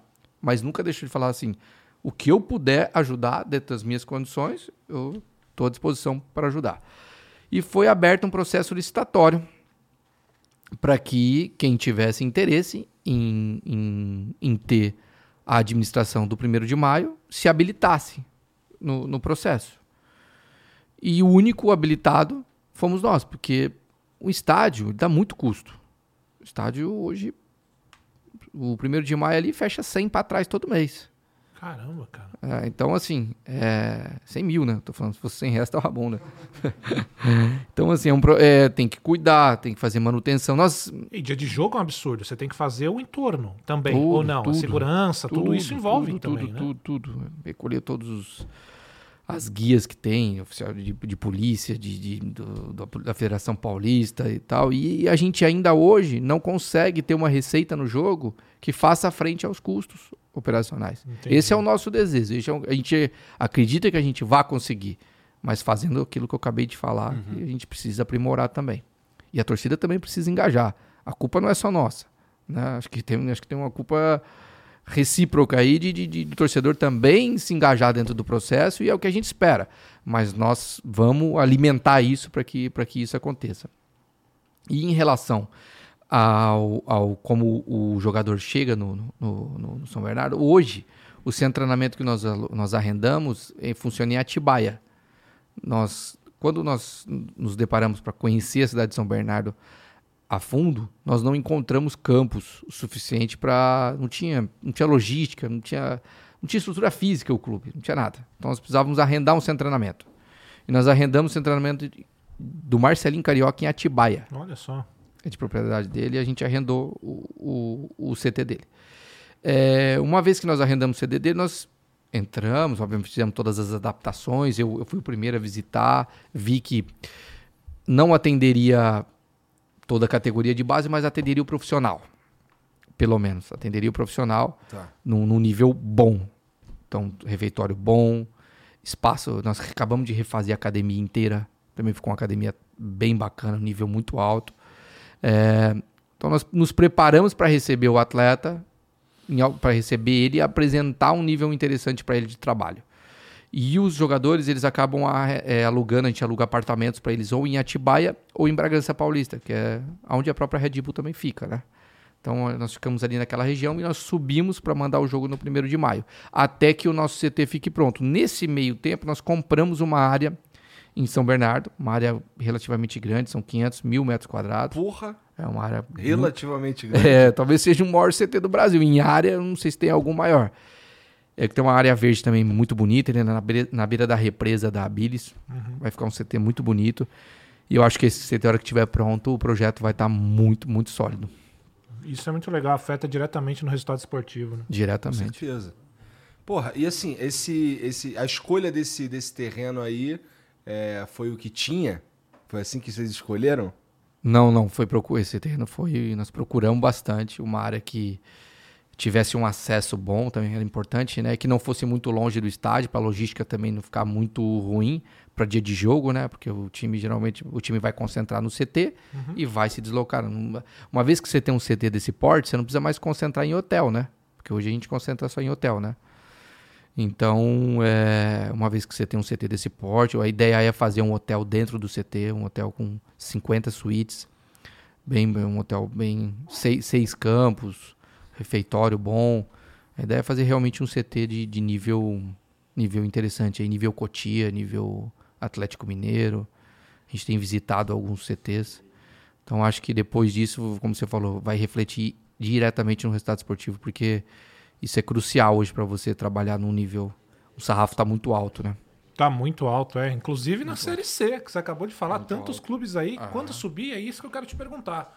Porque, assim, você pega um São Bernardo e vocês fizeram isso em pouquíssimo tempo, cara, o São Bernardo é, de hoje. isso é anos. é louco, né, cara? Em três anos isso não próprio acontece, cara. O presidente da Federação de Paulista de Futebol, esses tempos atrás, a gente conversou com ele, ele falou, cara, eu nunca tinha visto um tão exponencial assim, um... o resultado esportivo precedeu qualquer expectativa. O que, que você acha que você fez, cara, de tão foda pra isso acontecer em tão pouco tempo? Porque isso não é normal, isso não acontece com frequência, né? chegar uma empresa, chegar um grupo com profissionais dedicados, é claro, mas o que, que você acha que foi o seu maior acerto para isso acontecer rápido, assim, do jeito que aconteceu? Eu acho que o maior acerto são duas, são duas coisas. Os profissionais escolhidos e o respeito com o, para com o profissional ou o atleta. Acho que essas duas foram. Eu fui muito feliz na montagem das comissões técnicas, no staff, nos funcionários e na montagem do elenco eu, eu zelo muito por conhecer o atleta no extracampo também. Eu não trazer um jogador que, que comprometa meu dia a dia, um cara que não, que não transmite. Eu, acredito muito na energia do dia a dia. E a nossa energia ela é crucial. Caralho. Muito louco. E assim, tu, tu, sobre contratações do São Bernardo, você me falou mais ou menos ali qual que é a, a, a faixa do jogador que você está olhando e tal. Mas e, e, e, criar os próprios jogadores. Como é que funciona lá a categoria de base do, do Borussia? Esse é, esse é o nosso agora o nosso grande passo, porque assim, eu não acredito que o projeto se sustente sem categoria de base, de, sem categoria de base. O projeto só se sustenta com formação. Então nós estamos esperando agora o CT ficar pronto para a gente vir com todas as categorias. A minha ideia é fazer o sub-11 e sub-13 no salão. Eu quero dar base do salão para sub-11, sub-13, e aí vim com 15, 17 e 20 no campo, já com a transição, onde todas as comissões técnicas vão fazer reuniões semanais. Eu quero que tudo, os processos, apesar de eles terem autonomia, que eles se conversem diariamente, que os processos, que, o, que, o, que, que desde lá de cima até embaixo é, a gente estabeleça uma plataforma, um modelo, uma forma de jogar, uma forma de, de, de, de, de que o, uma cultura, uma do, cultura clube. do clube, um DNA do clube, uhum. para que é, esse projeto consiga parar de pé depois com a formação, que é o e que tá eu acho tudo, que é crucial. E tá tudo dentro do, do, cronograma, Lucas? Assim, as coisas estão acontecendo dentro do tempo previsto quando vocês pensaram tudo lá no começo? Tá, tá acontecendo até precoce, porque esse, esse lance da série D que eu acabei de confidenciar uhum. com vocês, eu tinha deixado dois ou três anos ali de, de recuo, porque eu tinha um receio dessa competição. E graças a Deus essa competição saiu da nossa frente aí já, e eu acho que nós ganhamos, nós ganhamos uns dois anos de, é de, de trabalho aí. Isso daí, é, você está falando, vamos lá, quando você consegue o acesso da D para C, você já começa a. Estamos falando de dinheiro? É isso? É porque assim, minha pergunta é a seguinte, cara. É, se, tem um, se você está fazendo um CT agora, se você tem todo esse plano aí para a categoria de bar, DNA do clube, cultura, Sim. etc. É, isso tudo estava sendo limitado por grana ou tá dentro mesmo do que vocês estão fazendo nessa parte, dentro do cronograma bonitinho, porque mesmo se não tivesse conseguido o acesso, ia estar tá acontecendo agora? Mesmo se não tivesse acontecendo, se tivesse acontecido o acesso, o cronograma de investimento financeiro do Roberto, junto comigo, ele, ele não falharia. Entendi. Ele não falharia. Não seria o resultado esportivo, a não ser que tivesse acontecido um desastre, não tivesse subido nada até agora, uhum. né? Você começa a enxergar o projeto como um, um problema, né? Mas não é o caso. Mesmo que tivesse dado uma tropeçada no acesso do ano passado, o, o cronograma de, de investimento no, no, no CT não, não, não, não teria parado. Você consegue, conversando com, com outros caras de outros clubes e tal, É, tem alguém fazendo um trabalho parecido e especialmente tem alguém fazendo um trabalho parecido fora de São Paulo, assim com um clube que não tem a expressão dos, dos, dos principais clubes e tal? Porque pô, é, vamos lá, é, a gente já conversou com o Thiago Escuro aqui também. Estamos conversando com você agora. São exemplos e tal de, de fazer um trabalho ali de construção, não é nem de reconstrução. É, e, porra, eu não sei de um outro. Por exemplo, eu não sei de um clube do Rio que tá fazendo uma parada dessa. A gente tem clubes lá.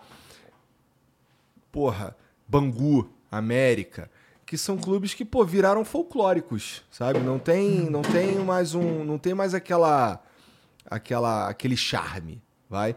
É, e, porra, eu não sei se tem um, algum outro clube no Brasil que está desenvolvendo um trabalho para a gente ficar de olho no que pode acontecer no futuro. Tu, tu, conversa com os caras e tal, surgiu alguma coisa que chamou tua atenção? Tem algum projeto que tu acha interessante? Eu converso bastante, eu tô, sou um cara que me relaciona muito bem no mercado.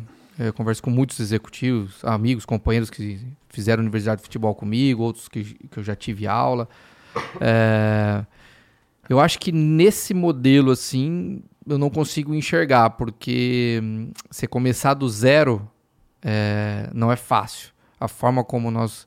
A coragem que eu acho que o Roberto teve, e juntamente eu, eu me coloco nessa porque eu também eu tinha oportunidade, eu tinha outras oportunidades de clubes de série B e, que eu que eu poderia ter ido, mas é, a estabilidade do projeto e aquilo que eu enxergava como. Eu, eu tinha que dar alguns passos para trás, mas que depois eu ia dar vários para frente.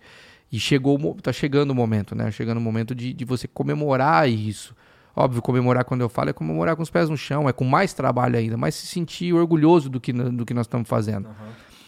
E assim, dos grandes, o que eu vejo que faz muito isso, que eu, que eu me espelho muito, o Atlético Paranaense ele mudou a história dele com a base. Uhum. O Atlético Paranaense, o Petralha, mudou a história dele com a base, a forma dele de administrar o clube. É, e eu acho que o, a, a, vinda do João Paulo para o Palmeiras também mudou a história do, do Palmeiras com a categoria de base. O Palmeiras não era um clube que dava oportunidades, não era um clube que entendia dessa forma. O Palmeiras era um clube que sim ia para o mercado de uma forma muito agressiva e contratava no mercado. Você pode olhar quanto tempo que o Palmeiras não contrata.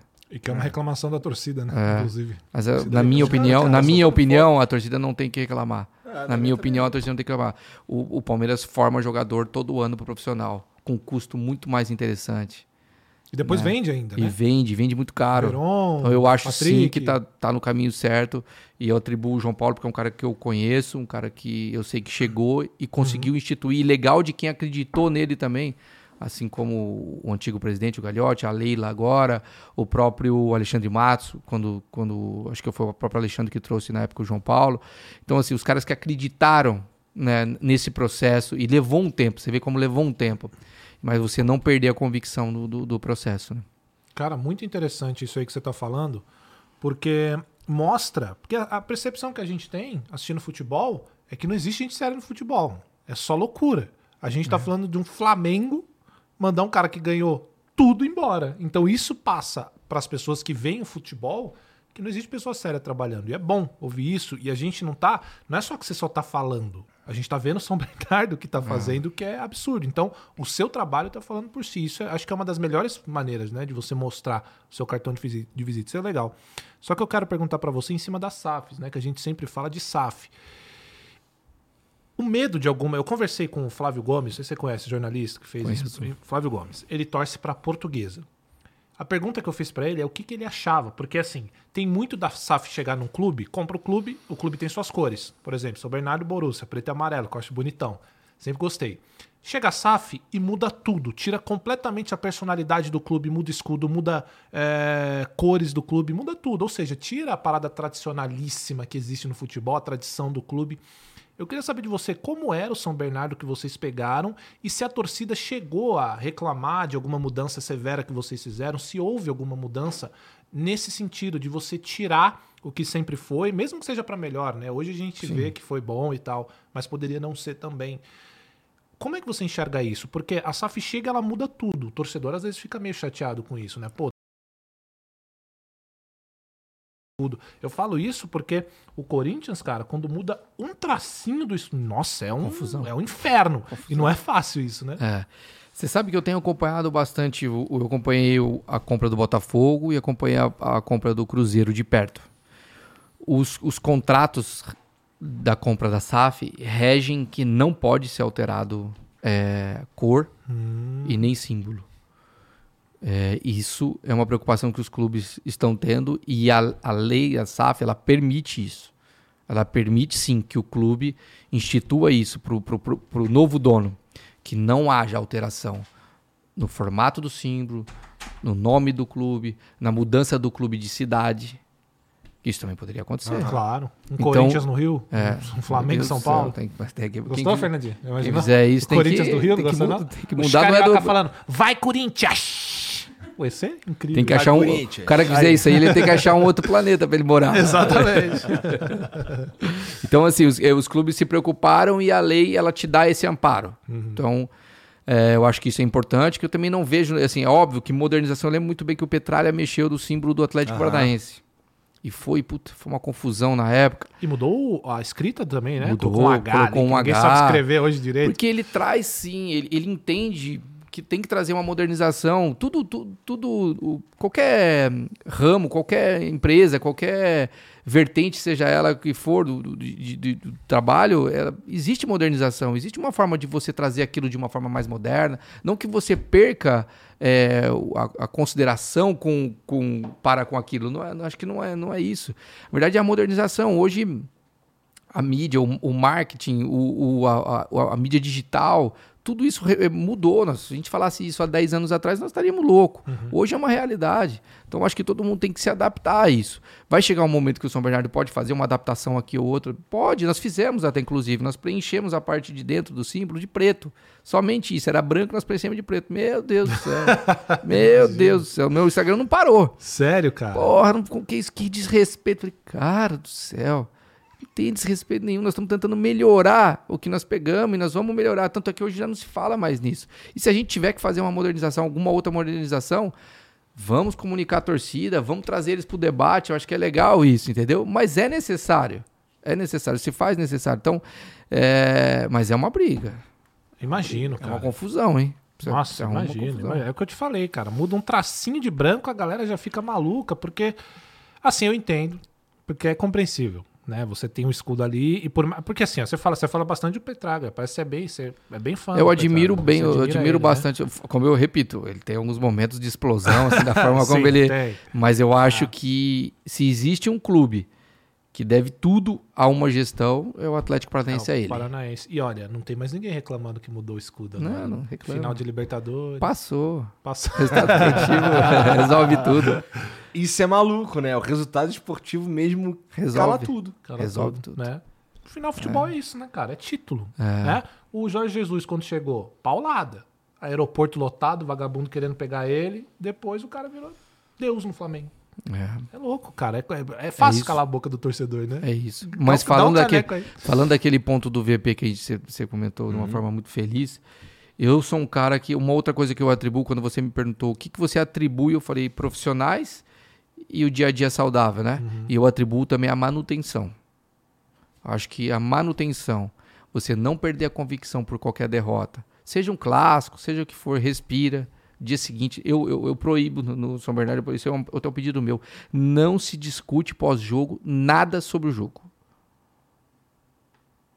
Vestiário? Nada. Zero. Nós não temos que discutir aquilo ali. Tá todo mundo de cabeça quente, tá todo mundo, cada um com uma ideia, cada um com uma maneira de pensar. Nós vamos discutir no outro dia, sentado todo mundo junto, mais calmo, depois já todo mundo já dormiu, já pensou, cada um assiste seu jogo. Eu sou um cara que eu chego em casa, eu assisto o jogo novamente, todos os jogos.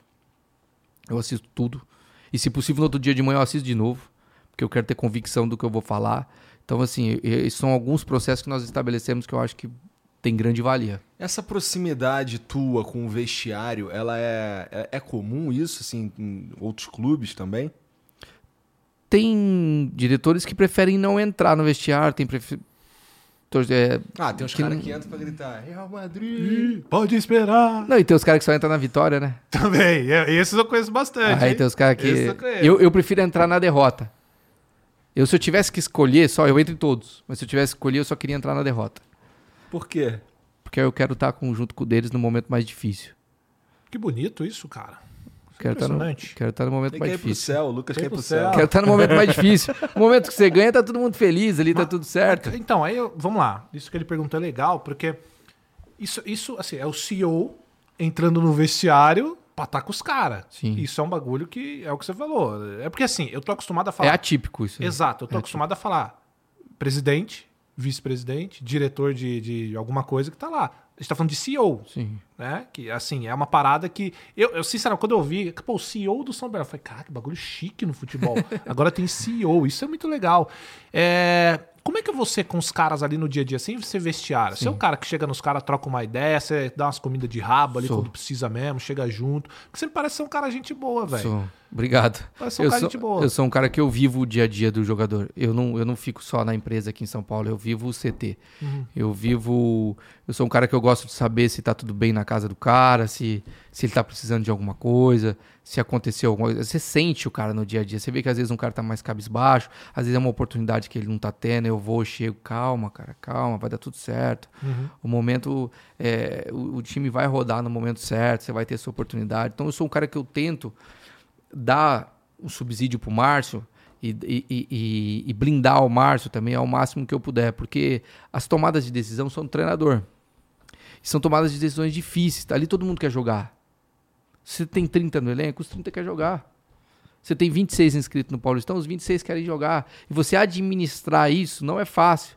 Então eu administro junto com a comissão técnica, vivo o dia a dia, converso com os caras, ligo de noite. Se precisar, falo para ele, falo pelo WhatsApp. Sou um cara que eu sempre deixei aberto. Não, não, não é porque eu sou o CEO do clube que eu sou um cara inabalável, um cara que, que, que, que é inconversável, que, que eu tô em cima de um pedestal. Muito longe disso. Eu me trago na mesma camada. Eu quero eu quero estar perto, eu quero sentir, eu quero ter o, o, o tino da, da grama, eu quero saber o que está acontecendo todos os dias. Cara, que legal. E, legal. pô, esse. é, trabalhar na posição que você tá. É, te realizou, cara, com o lance do. Você falou que queria ser jogador. Me realizou. Mas estar onde você tá hoje não quer fazer outra coisa da vida. Não quero. Acho que não sei fazer mais outra coisa da vida. Já são 14 anos aí. Eu escolhi isso, escolhi me preparar para isso, escolhi. é, hoje, é claro que quando você tem um resultado esportivo desse, de um clube de menor expressão, é óbvio que presidentes, outros clubes ligam, tentam entender qual que é o meu. meu o, o que, que eu penso sobre isso. Eu fico no projeto por mais muito tempo, não. E o meu projeto é o São Bernardo. O meu projeto hoje é o São Bernardo. Lucas é fazer o cara que entra no vestiário e grita. Aí, Palmeiras. Pode esperar a sua hora. Isso não não tem não? não, Não, não. tem não?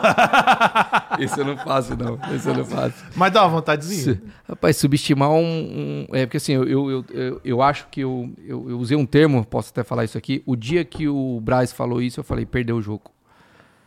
Nem jogamos, pô. Como é que a gente perdeu o jogo? Não. não jogou. Mas eu, é, assim, é uma atitude que eu. Você pode olhar que a reação do Davi Luiz é uma Ah, reação.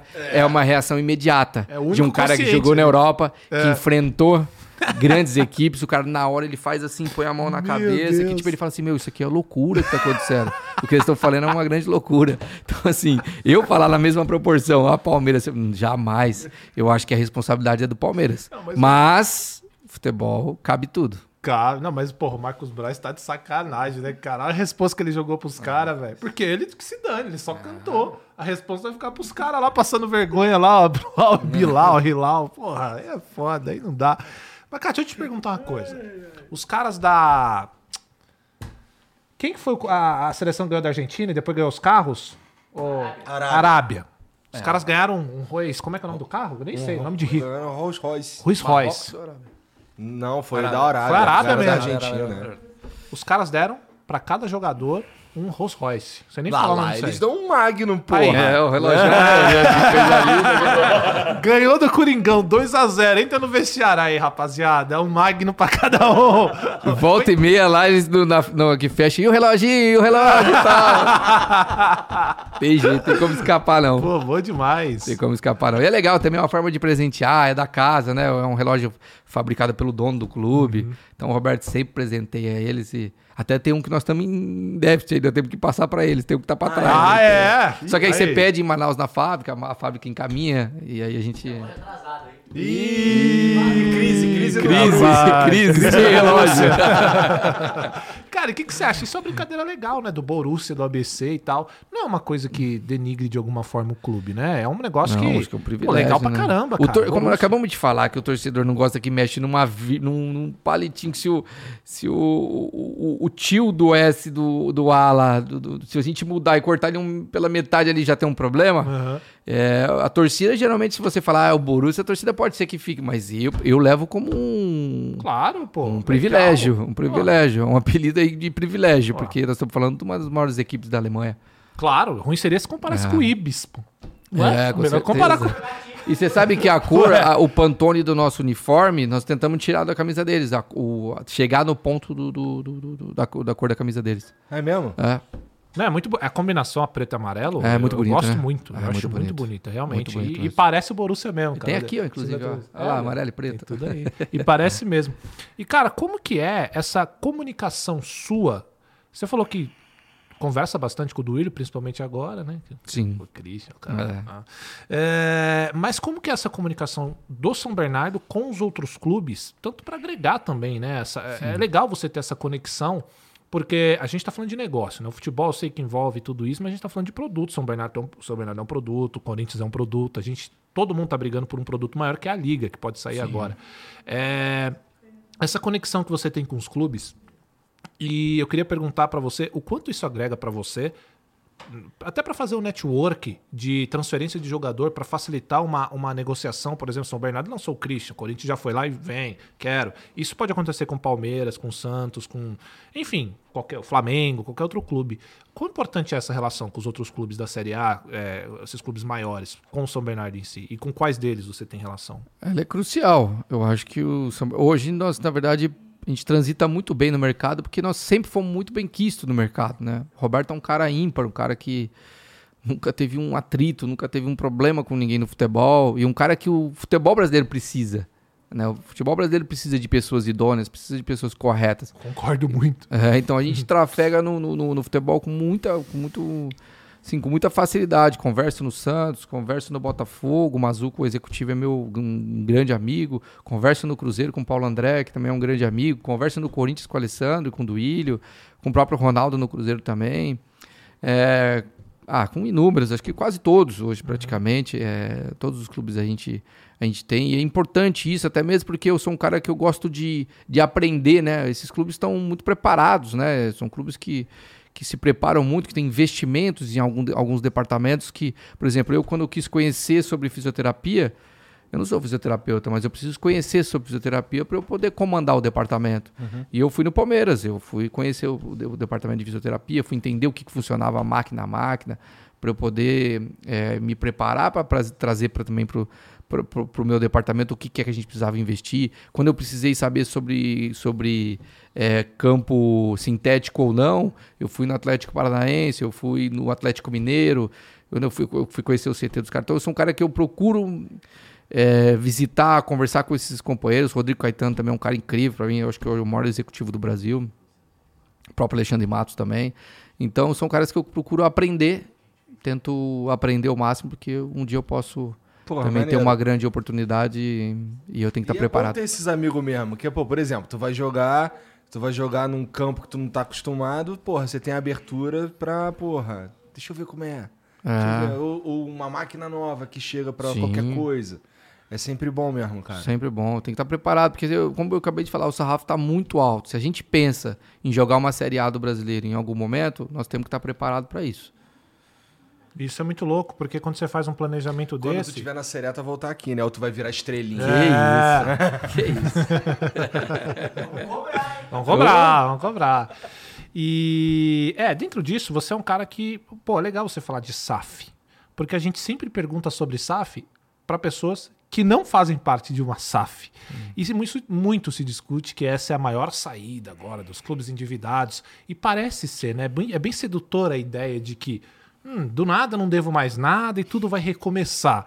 Explica pra gente como funciona na prática o que você tem de conhecimento de SAF e o quanto isso facilita e também dificulta o clube. E Lucas, clube. deixa eu, deixa eu dar uma pimentada nessa. Eu não sei se você pode me responder, tá? Se não puder, não tem problema.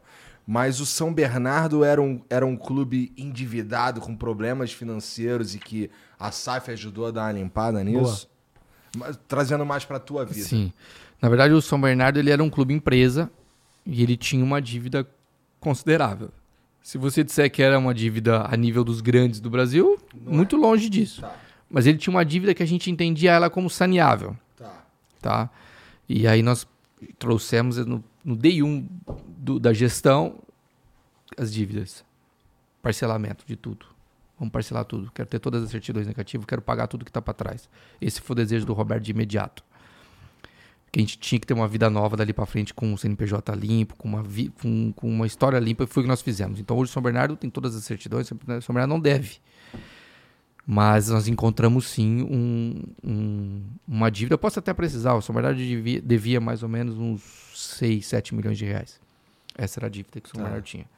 Comparado com o Cruzeiro, né? Que devia Ah. quase um É. Mais um bilhão. Não, é. Ah, tem um outro aqui, um, um, né, um, um cocoricó aqui que... Um cocoricó aqui deve mais de um bilhão. hein? Então, assim, e sobre E SAF... vai virar SAF pra fugir também. Chegou pra frente. Lá na frente eu pago. Entendi. E sobre SAF, é, eu acho que o grande benefício da SAF tem duas coisas. A SAF ela vem acompanhada da recuperação judicial. Esse pouca gente fala, mas eu acho que esse é o grande, o grande pulo do gato, a recuperação judicial. Tanto é que o Ronaldo ele faz a compra e depois ele faz a, a aprovação da recuperação judicial no Cruzeiro. Mas na verdade devia ser o inverso. Aprova-se a recuperação judicial e depois faz a SAF. Esse, na minha visão, é o melhor. A SAF ela tem alguns benefícios. Ela tem o benefício da tribu- tributário. Por exemplo, para nós, São Bernardo, por que, que vocês viraram SAF? Se, se vocês não tinham mais dívida. Nós viramos SAF porque o benefício tributário é gigantesco. Você cai de uma alíquota de 20 e poucos por cento para 4%. O que a SAF trouxe de mais especial foi isso. Entendi. A alíquota. Você passar a a, recolher 4%. É, para um, Brasi- pra um, pra nível de Brasil, que é um clube que. Um, um, um país que te engole é, é, é, na questão de impostos Tributária, e tributária. Você conseguir trazer um clube de futebol a 4%, excelente. Para mim, esse, é o, esse é o grande ganho. E tem a recuperação judicial, e o que a SAF te traz é que você existe um congelamento do passivo. Você apresenta um plano, você é obrigado a apresentar um plano de pagamento nos seis primeiros anos de 60% e nos outros quatro anos de 40%. Certo? Então você tem 10 anos para sanear eh, essa dívida de forma parcelada, de forma sem ter bloqueio nas, bloqueios na conta, que isso é uma coisa, uma coisa que prejudica muito. Então eu acho sim que dessa forma é a única saída para o futebol brasileiro, porque os clubes estavam fadados a, a acabar. Ia, ia dar ruim de um Não jeito ou de ruim. oito, né? Não De tinha outro. como não dar ruim. Imagino que A sim. gestão foi feita de um jeito arrombado durante décadas. Sim. Né? Então, porra, é... não é não é uma não é uma escapatória você não vai pagar suas dívidas. É, coloca um cara profissional agora nessa porra e faz direito. Toma que você tem 10 anos pra pagar, vai pagar, mas Ah. 10 anos e tal. É, E a gente teve alguns bons exemplos, né, cara, nesses últimos anos aí. Eu não vou nem falar da portuguesa, porque, é, assim, é tanta coisa que acontece que o que a gente sabe é, deve ser 5% do que acontece é, com os clubes. O Cruzeiro também, a gente sabe, o Cruzeiro teve muito mais coisas, né? Não foi só é, dirigente, Caso como- de não foi só polícia, má né? gestão, teve caso de polícia, teve muita coisa muito mais É, pesada envolvida, né? Mas isso serve de exemplo para os outros clubes, né? De que você tem que fazer um planejamento. Você falou agora da profissionalização do- da base do Palmeiras. Isso mostra frutos, cara. Porque você consegue vir, por exemplo, o Palmeiras tinha o Verón. Não vingou o que, o que esperava, foi vendido. Conseguiu fazer uma grana aqui. E você tá o tempo inteiro lançando os moleques para lá. É importante você ter essa atenção para a base de uma forma que você mantenha profissionalizado, né? Sim. E em cima disso, é, eu queria falar a respeito dos moleques do São Bernardo, né? Como é que é esse. Porque você falou das estruturas agora, e os moleques é o que a gente espera que seja o futuro do clube, né? A gente aposta nele. E aposta dinheiro também. Né? Vale a pena é, deixar claro que o clube ele não é uma instituição de caridade. Né? Por mais que seja pesado, isso é a verdade. A gente está mantendo a garotada lá para aprender. Para lapidar, né, como as pessoas falam, e lançar profissionais no futuro. Como que é esse tratamento do São Bernardo com os moleques em si? O que, que vocês almejam para a carreira desses moleques? Como a gente está sem base, então que nós vamos para o mercado, na verdade, naquela faixa etária que nós acabamos Uhum. de conversar, naquele cara que está no, no ponto de, de transição de sub-20 para profissional. Boa. né? Então ali é um jogador que já está mais, muito mais preparado, está semi-pronto. A gente traz para a estrutura, já deixando claro para ele que vai existir um processo de maturação. Certo? Perfeito. Até mesmo Desculpa, só qual a idade mais ou menos desses moleques que geralmente vocês têm um perfil pra ir atrás? a gente vai ali de 16 a 20. Ok, De perfeito. 16 a 20. Tá. Esse é o, o nosso perfil. É, tanto é que nós temos 04. Nós temos um jogador 04 agora que nós acabamos de trazer recentemente, que a qualquer momento pode jogar. Muito bom jogador. Tem mais também, tem outros. Tem 03, 02. São jogadores que a gente traz para que ele tenha um período de maturação da mão do Márcio e da comissão técnica, até maturação também física, que é um- muitos deles também ainda faltam.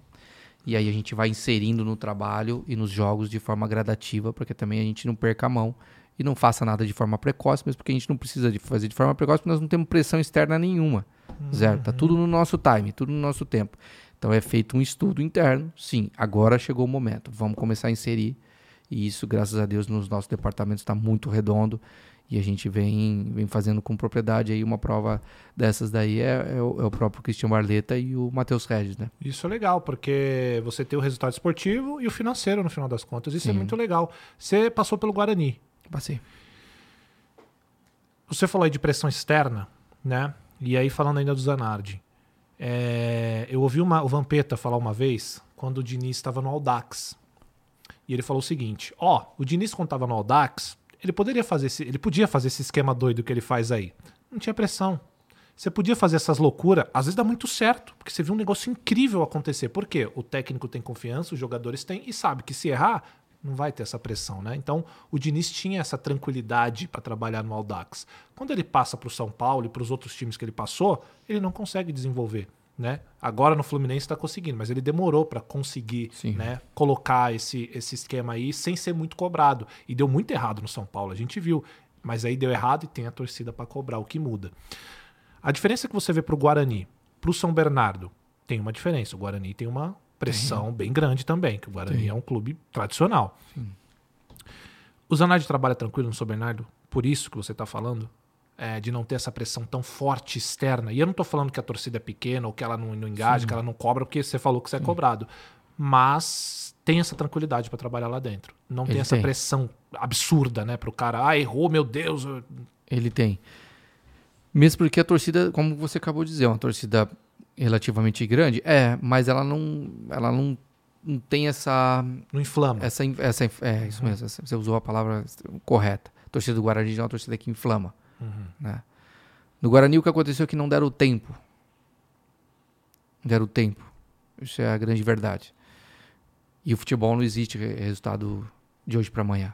Existe sim você tentar colocar um trilho daquele lá, um, um, um trem daquele lá no trilho, em não parado, ele estava caminhando e a gente tentando ajeitar o trilho, ele andando e a gente ajeitando o trilho na frente para ele continuar. Então assim, é, o que falta no futebol é paciência, porque é, ninguém vai implementar um modelo de trabalho em uma semana, ninguém vai implementar um modelo de trabalho em um mês. O torcedor precisa acreditar e ter convicção de que o profissional que está lá dentro é óbvio, você tem que escolher bem o profissional, isso é claro, e ele está ali para tentar trazer um conceito de trabalho para que as coisas deem certo. E muitos clubes não dão tempo para isso. Esse é o grande problema no futebol brasileiro. Eu não mandaria o VP embora. Eu- se a pergunta Do- fosse para mim, Do Flamengo, você é, disse? eu não mandaria. Por quê? Quanto tempo que ele chegou? É, eu também não mandaria. Também não. Eu também não. Pode deixar. Três meses. É, cara, três meses se você voltar lá no Mas Palmeiras. o Dorival não tinha saído mesmo, na minha opinião. É que agora já foi. É, não, assim, ó, não, é, são coisas distintas. Eu, eu, se você falasse assim pra mim, você teria tirado o Dorival? Não. Também não. É. o assunto é o VP. É, o no assunto é caso. o VP, no caso, né? O VP, na minha opinião, o cara ainda não tem tempo hábil para ele implementar o que ele, o que ele pensa. E ele é um cara duro no que ele pensa. Eu tenho vários amigos dentro do Corinthians que diziam, ele não abre nada, ele é um cara cético com aquilo que ele, que, que ele imagina como modelo de jogo. E, e pode dar certo. Só que tem que ter um. Não sei, eles não trouxeram ele aqui para trabalhar 90 dias. Não foi para isso que foi feito todo esse É. estardalhaço. Nem ele assumiu um risco desse tamanho de sair de um Corinthians ir pro Flamengo para ficar 90 dias. Né? Pode dar errado? Pode dar errado. No momento que perder a convicção, tem que mandar embora. Mas eu não mandaria embora. Eu não acredito que o futebol, que a culpa ali 100% é do VP. Eu não acredito. O elenco não tem culpa? A diretoria não tem culpa? Até me incluo na minha posição. Quem ma- comanda não tem culpa? Todo mundo tem culpa. Eu acho que é o momento deles se juntarem, é o momento deles se unirem. Porque o momento difícil é o momento que você vê quem é que está realmente engajado dentro do processo. E, e o Flamengo tem total condição, força para sair de, de qualquer situação. Eu- eu- é surreal falar que, que, que que o Flamengo não tem força para para sair de uma situação como essa.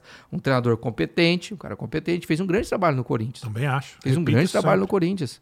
Né? Com, com, um time que vinha, vinha sendo questionado pra caramba. Né? Com um treinador que tinha ficado pouquíssimo tempo antes dele.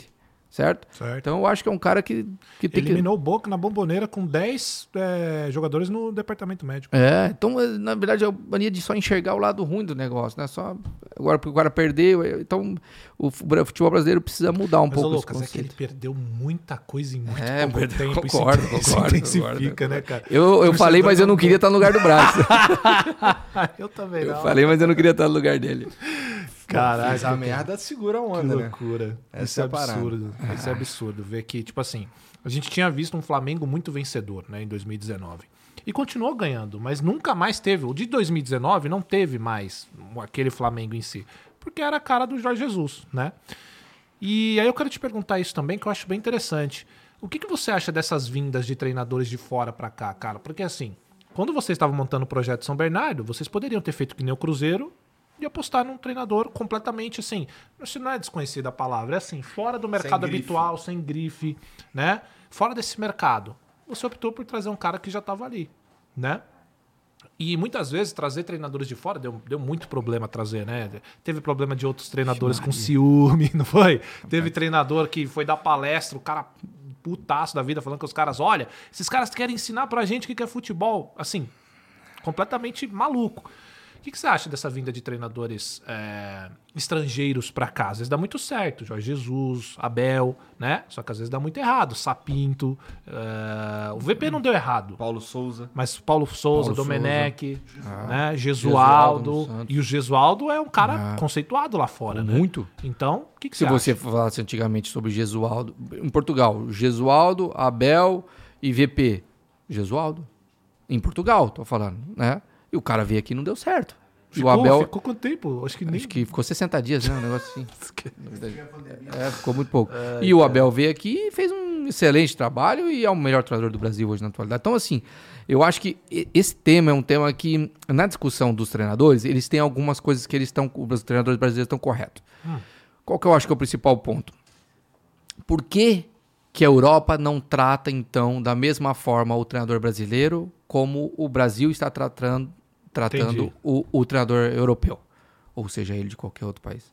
Por que, que o treinador brasileiro, quando vai para a Europa, exige-se coisas, certificado do tudo que você imaginar. E quando o cara vem para cá, não se exige isso. É questão burocrática. Essa é uma né? discussão que ela cabe e eles estão corretos. Agora, eu particularmente não sou contra.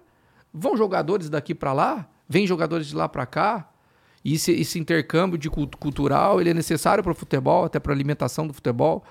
Eu não sou contra. Acho que os caras estão extremamente preparados. O que os treinadores brasileiros precisam entender é que eles também precisam se preparar à altura. E vários já estão fazendo isso. Vários já- É que os caras às vezes demoraram para captar isso. Né? Esse movimento não é de agora. Esse movimento já é de um tempo para cá. E alguns não se prepararam realmente. O cara acha que só porque ele é ex-jogador, ele é treinador. E ele não é treinador. Porque ele é ex-jogador. Entendeu?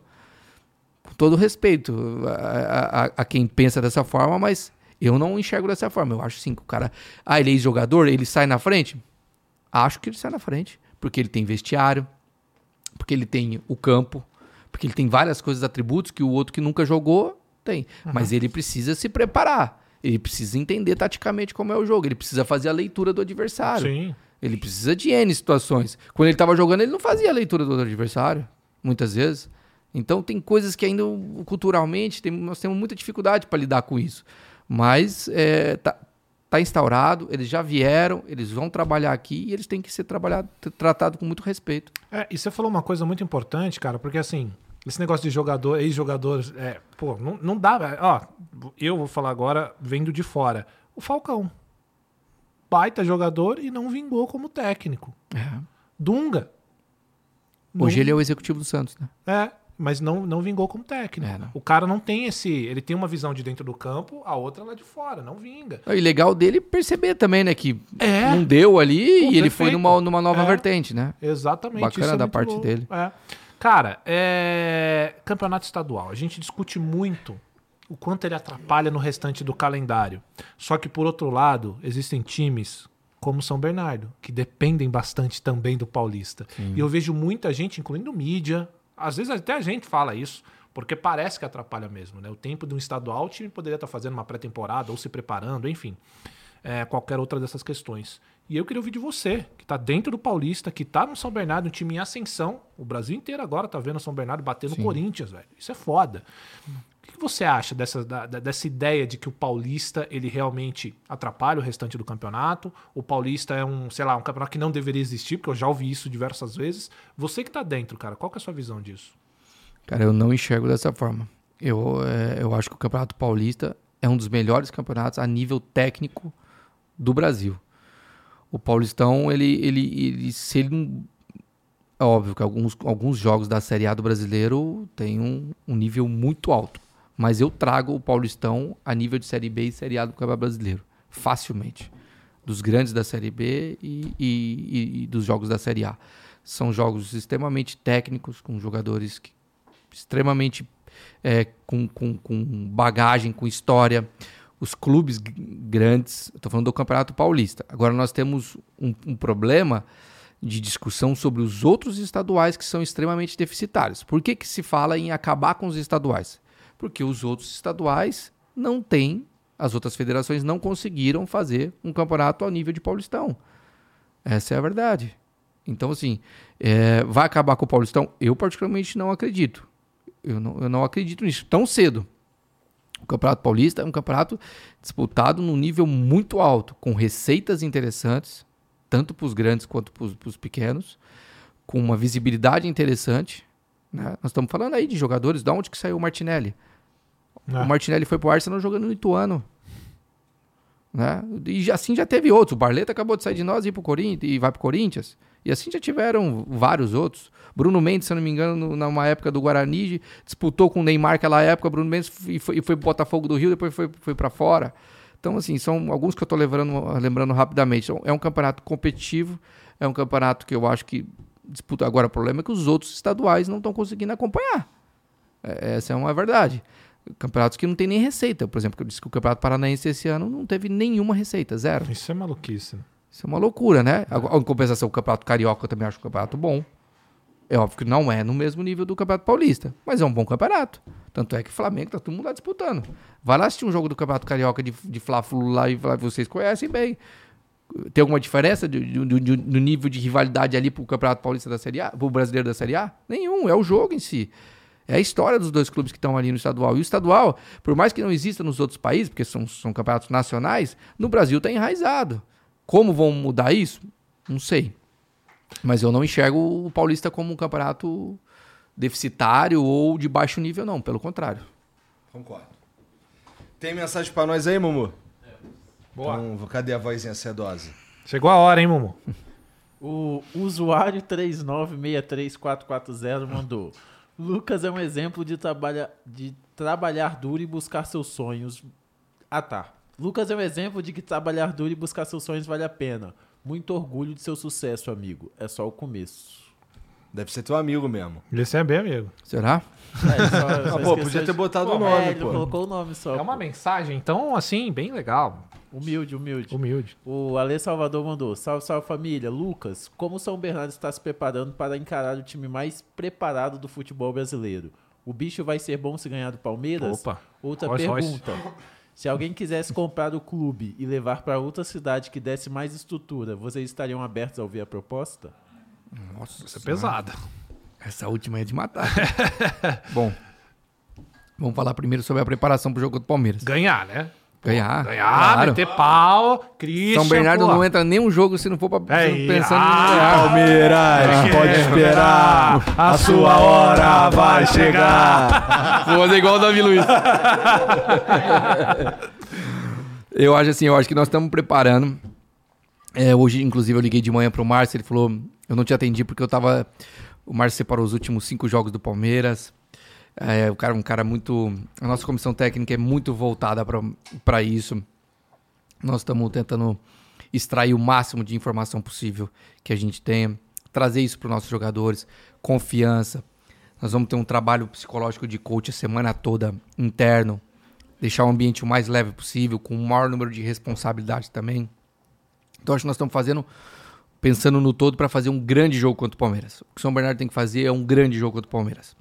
Se nós vamos ganhar, pô, seria maravilhoso. Mas a responsabilidade é deles. A responsabilidade é do Palmeiras de ganhar. E isso está sendo interessante demais para nós. Vamos transferir a responsabilidade. Pô, legal isso. Vamos legal. transferir a responsabilidade e vamos jogar o jogo da forma como a gente vai jogar. O próprio Abel falou ontem numa, numa entrevista. Ele disse que tem que respeitar muito, que o time joga, que o time é a segunda melhor campanha do, do estadual e o time joga. Ele falou, o time dos caras joga. E é verdade, nosso time é propositivo. É verdade. A gente não vai, a gente não, vai, não vamos lá no, no Allianz esperar ele jogar. Não vamos mesmo. Então nós vamos jogar como nós sempre jogamos, o estadual todo. Então, e, e, sobre a outra, outra pergunta é se nós estamos abertos a levar o clube para outra cidade. Isso aí é, é inviável, não, não, é, não tá dentro do nosso escopo. É, não, não se, acho, acredito que não se faça isso. É, tirar um time, tirar a identidade de um time é, é muito complicado. Então isso não, não passa nem, nem nos nossos piores pesadelos aí no momento. Perfeito. Já aconteceu isso alguma vez? Aconteceu. Quando, o Grêmio Barueri mudou para Grêmio Prudente ah, e o Guaratinguetá também mudou. Esse eu não, não tá ligado. O Guaratinguetá mudou para Americana. E o Oeste também mudou de Itápolis para Barueri. Ah, mas com, com clubes... Com clube... Ah, não. Sim. Mas com, com, clubes, com clubes maiores isso nunca, não. nunca rolou. Né? Sempre é uma clubes parada mais... Né? Perfeito. Tem mais, Maurício? Foi? Boa. Lucas, muito obrigado por Bom vir demais, aí, cara. Obrigadão. com a gente. Pô, tu assina ali a nossa camisa, por favor. Boa. E tu e... quer falar a rede social, cara? É, Boa. fala tuas redes sociais aí pra galera seguir. Rapaziada, é Andrino Lu. Andrino, meu primeiro, meu primeiro sobrenome, que é o que eu uso, né? Uhum. E, L de, e LU de Lucas. Ah. Segue lá, que eu acho que tem bastante coisa legal sobre futebol. Também sempre respondo, porque tem muita curiosidade. É Instagram ou no é Instagram. Instagram. Instagram. E eu tenho muita, assim, eu tenho, tenho muita curiosidade do futebol brasileiro, é um patrimônio, né? E muita gente tem muita curiosidade, eu acabo que eu, eu, eu procuro responder o máximo que eu posso ali. E eu tô sempre aberto aí também. Próxima vez que quiser me convidar, quando eu estiver na Série A, me convida de novo. Opa, sem dúvida. Opa. Se subir já tá valendo. É, é, isso aí. Então, ô Lucas, obrigado hum. mais uma vez obrigado. por vir aí. É, vocês que assistiram aí, ó, só você clicar aqui na, na, no comentário fixado, vai estar tá a rede social do Lucas, é só você clicar, chegar lá, aproveita e segue a gente também. Segue a gente, boa. Tá tudo aqui embaixo também, tudo na descrição aí, já se inscreve, dá o like no vídeo aí e a gente se vê amanhã, tá bom? Boa. Um beijo para todo mundo e até lá. Tchau.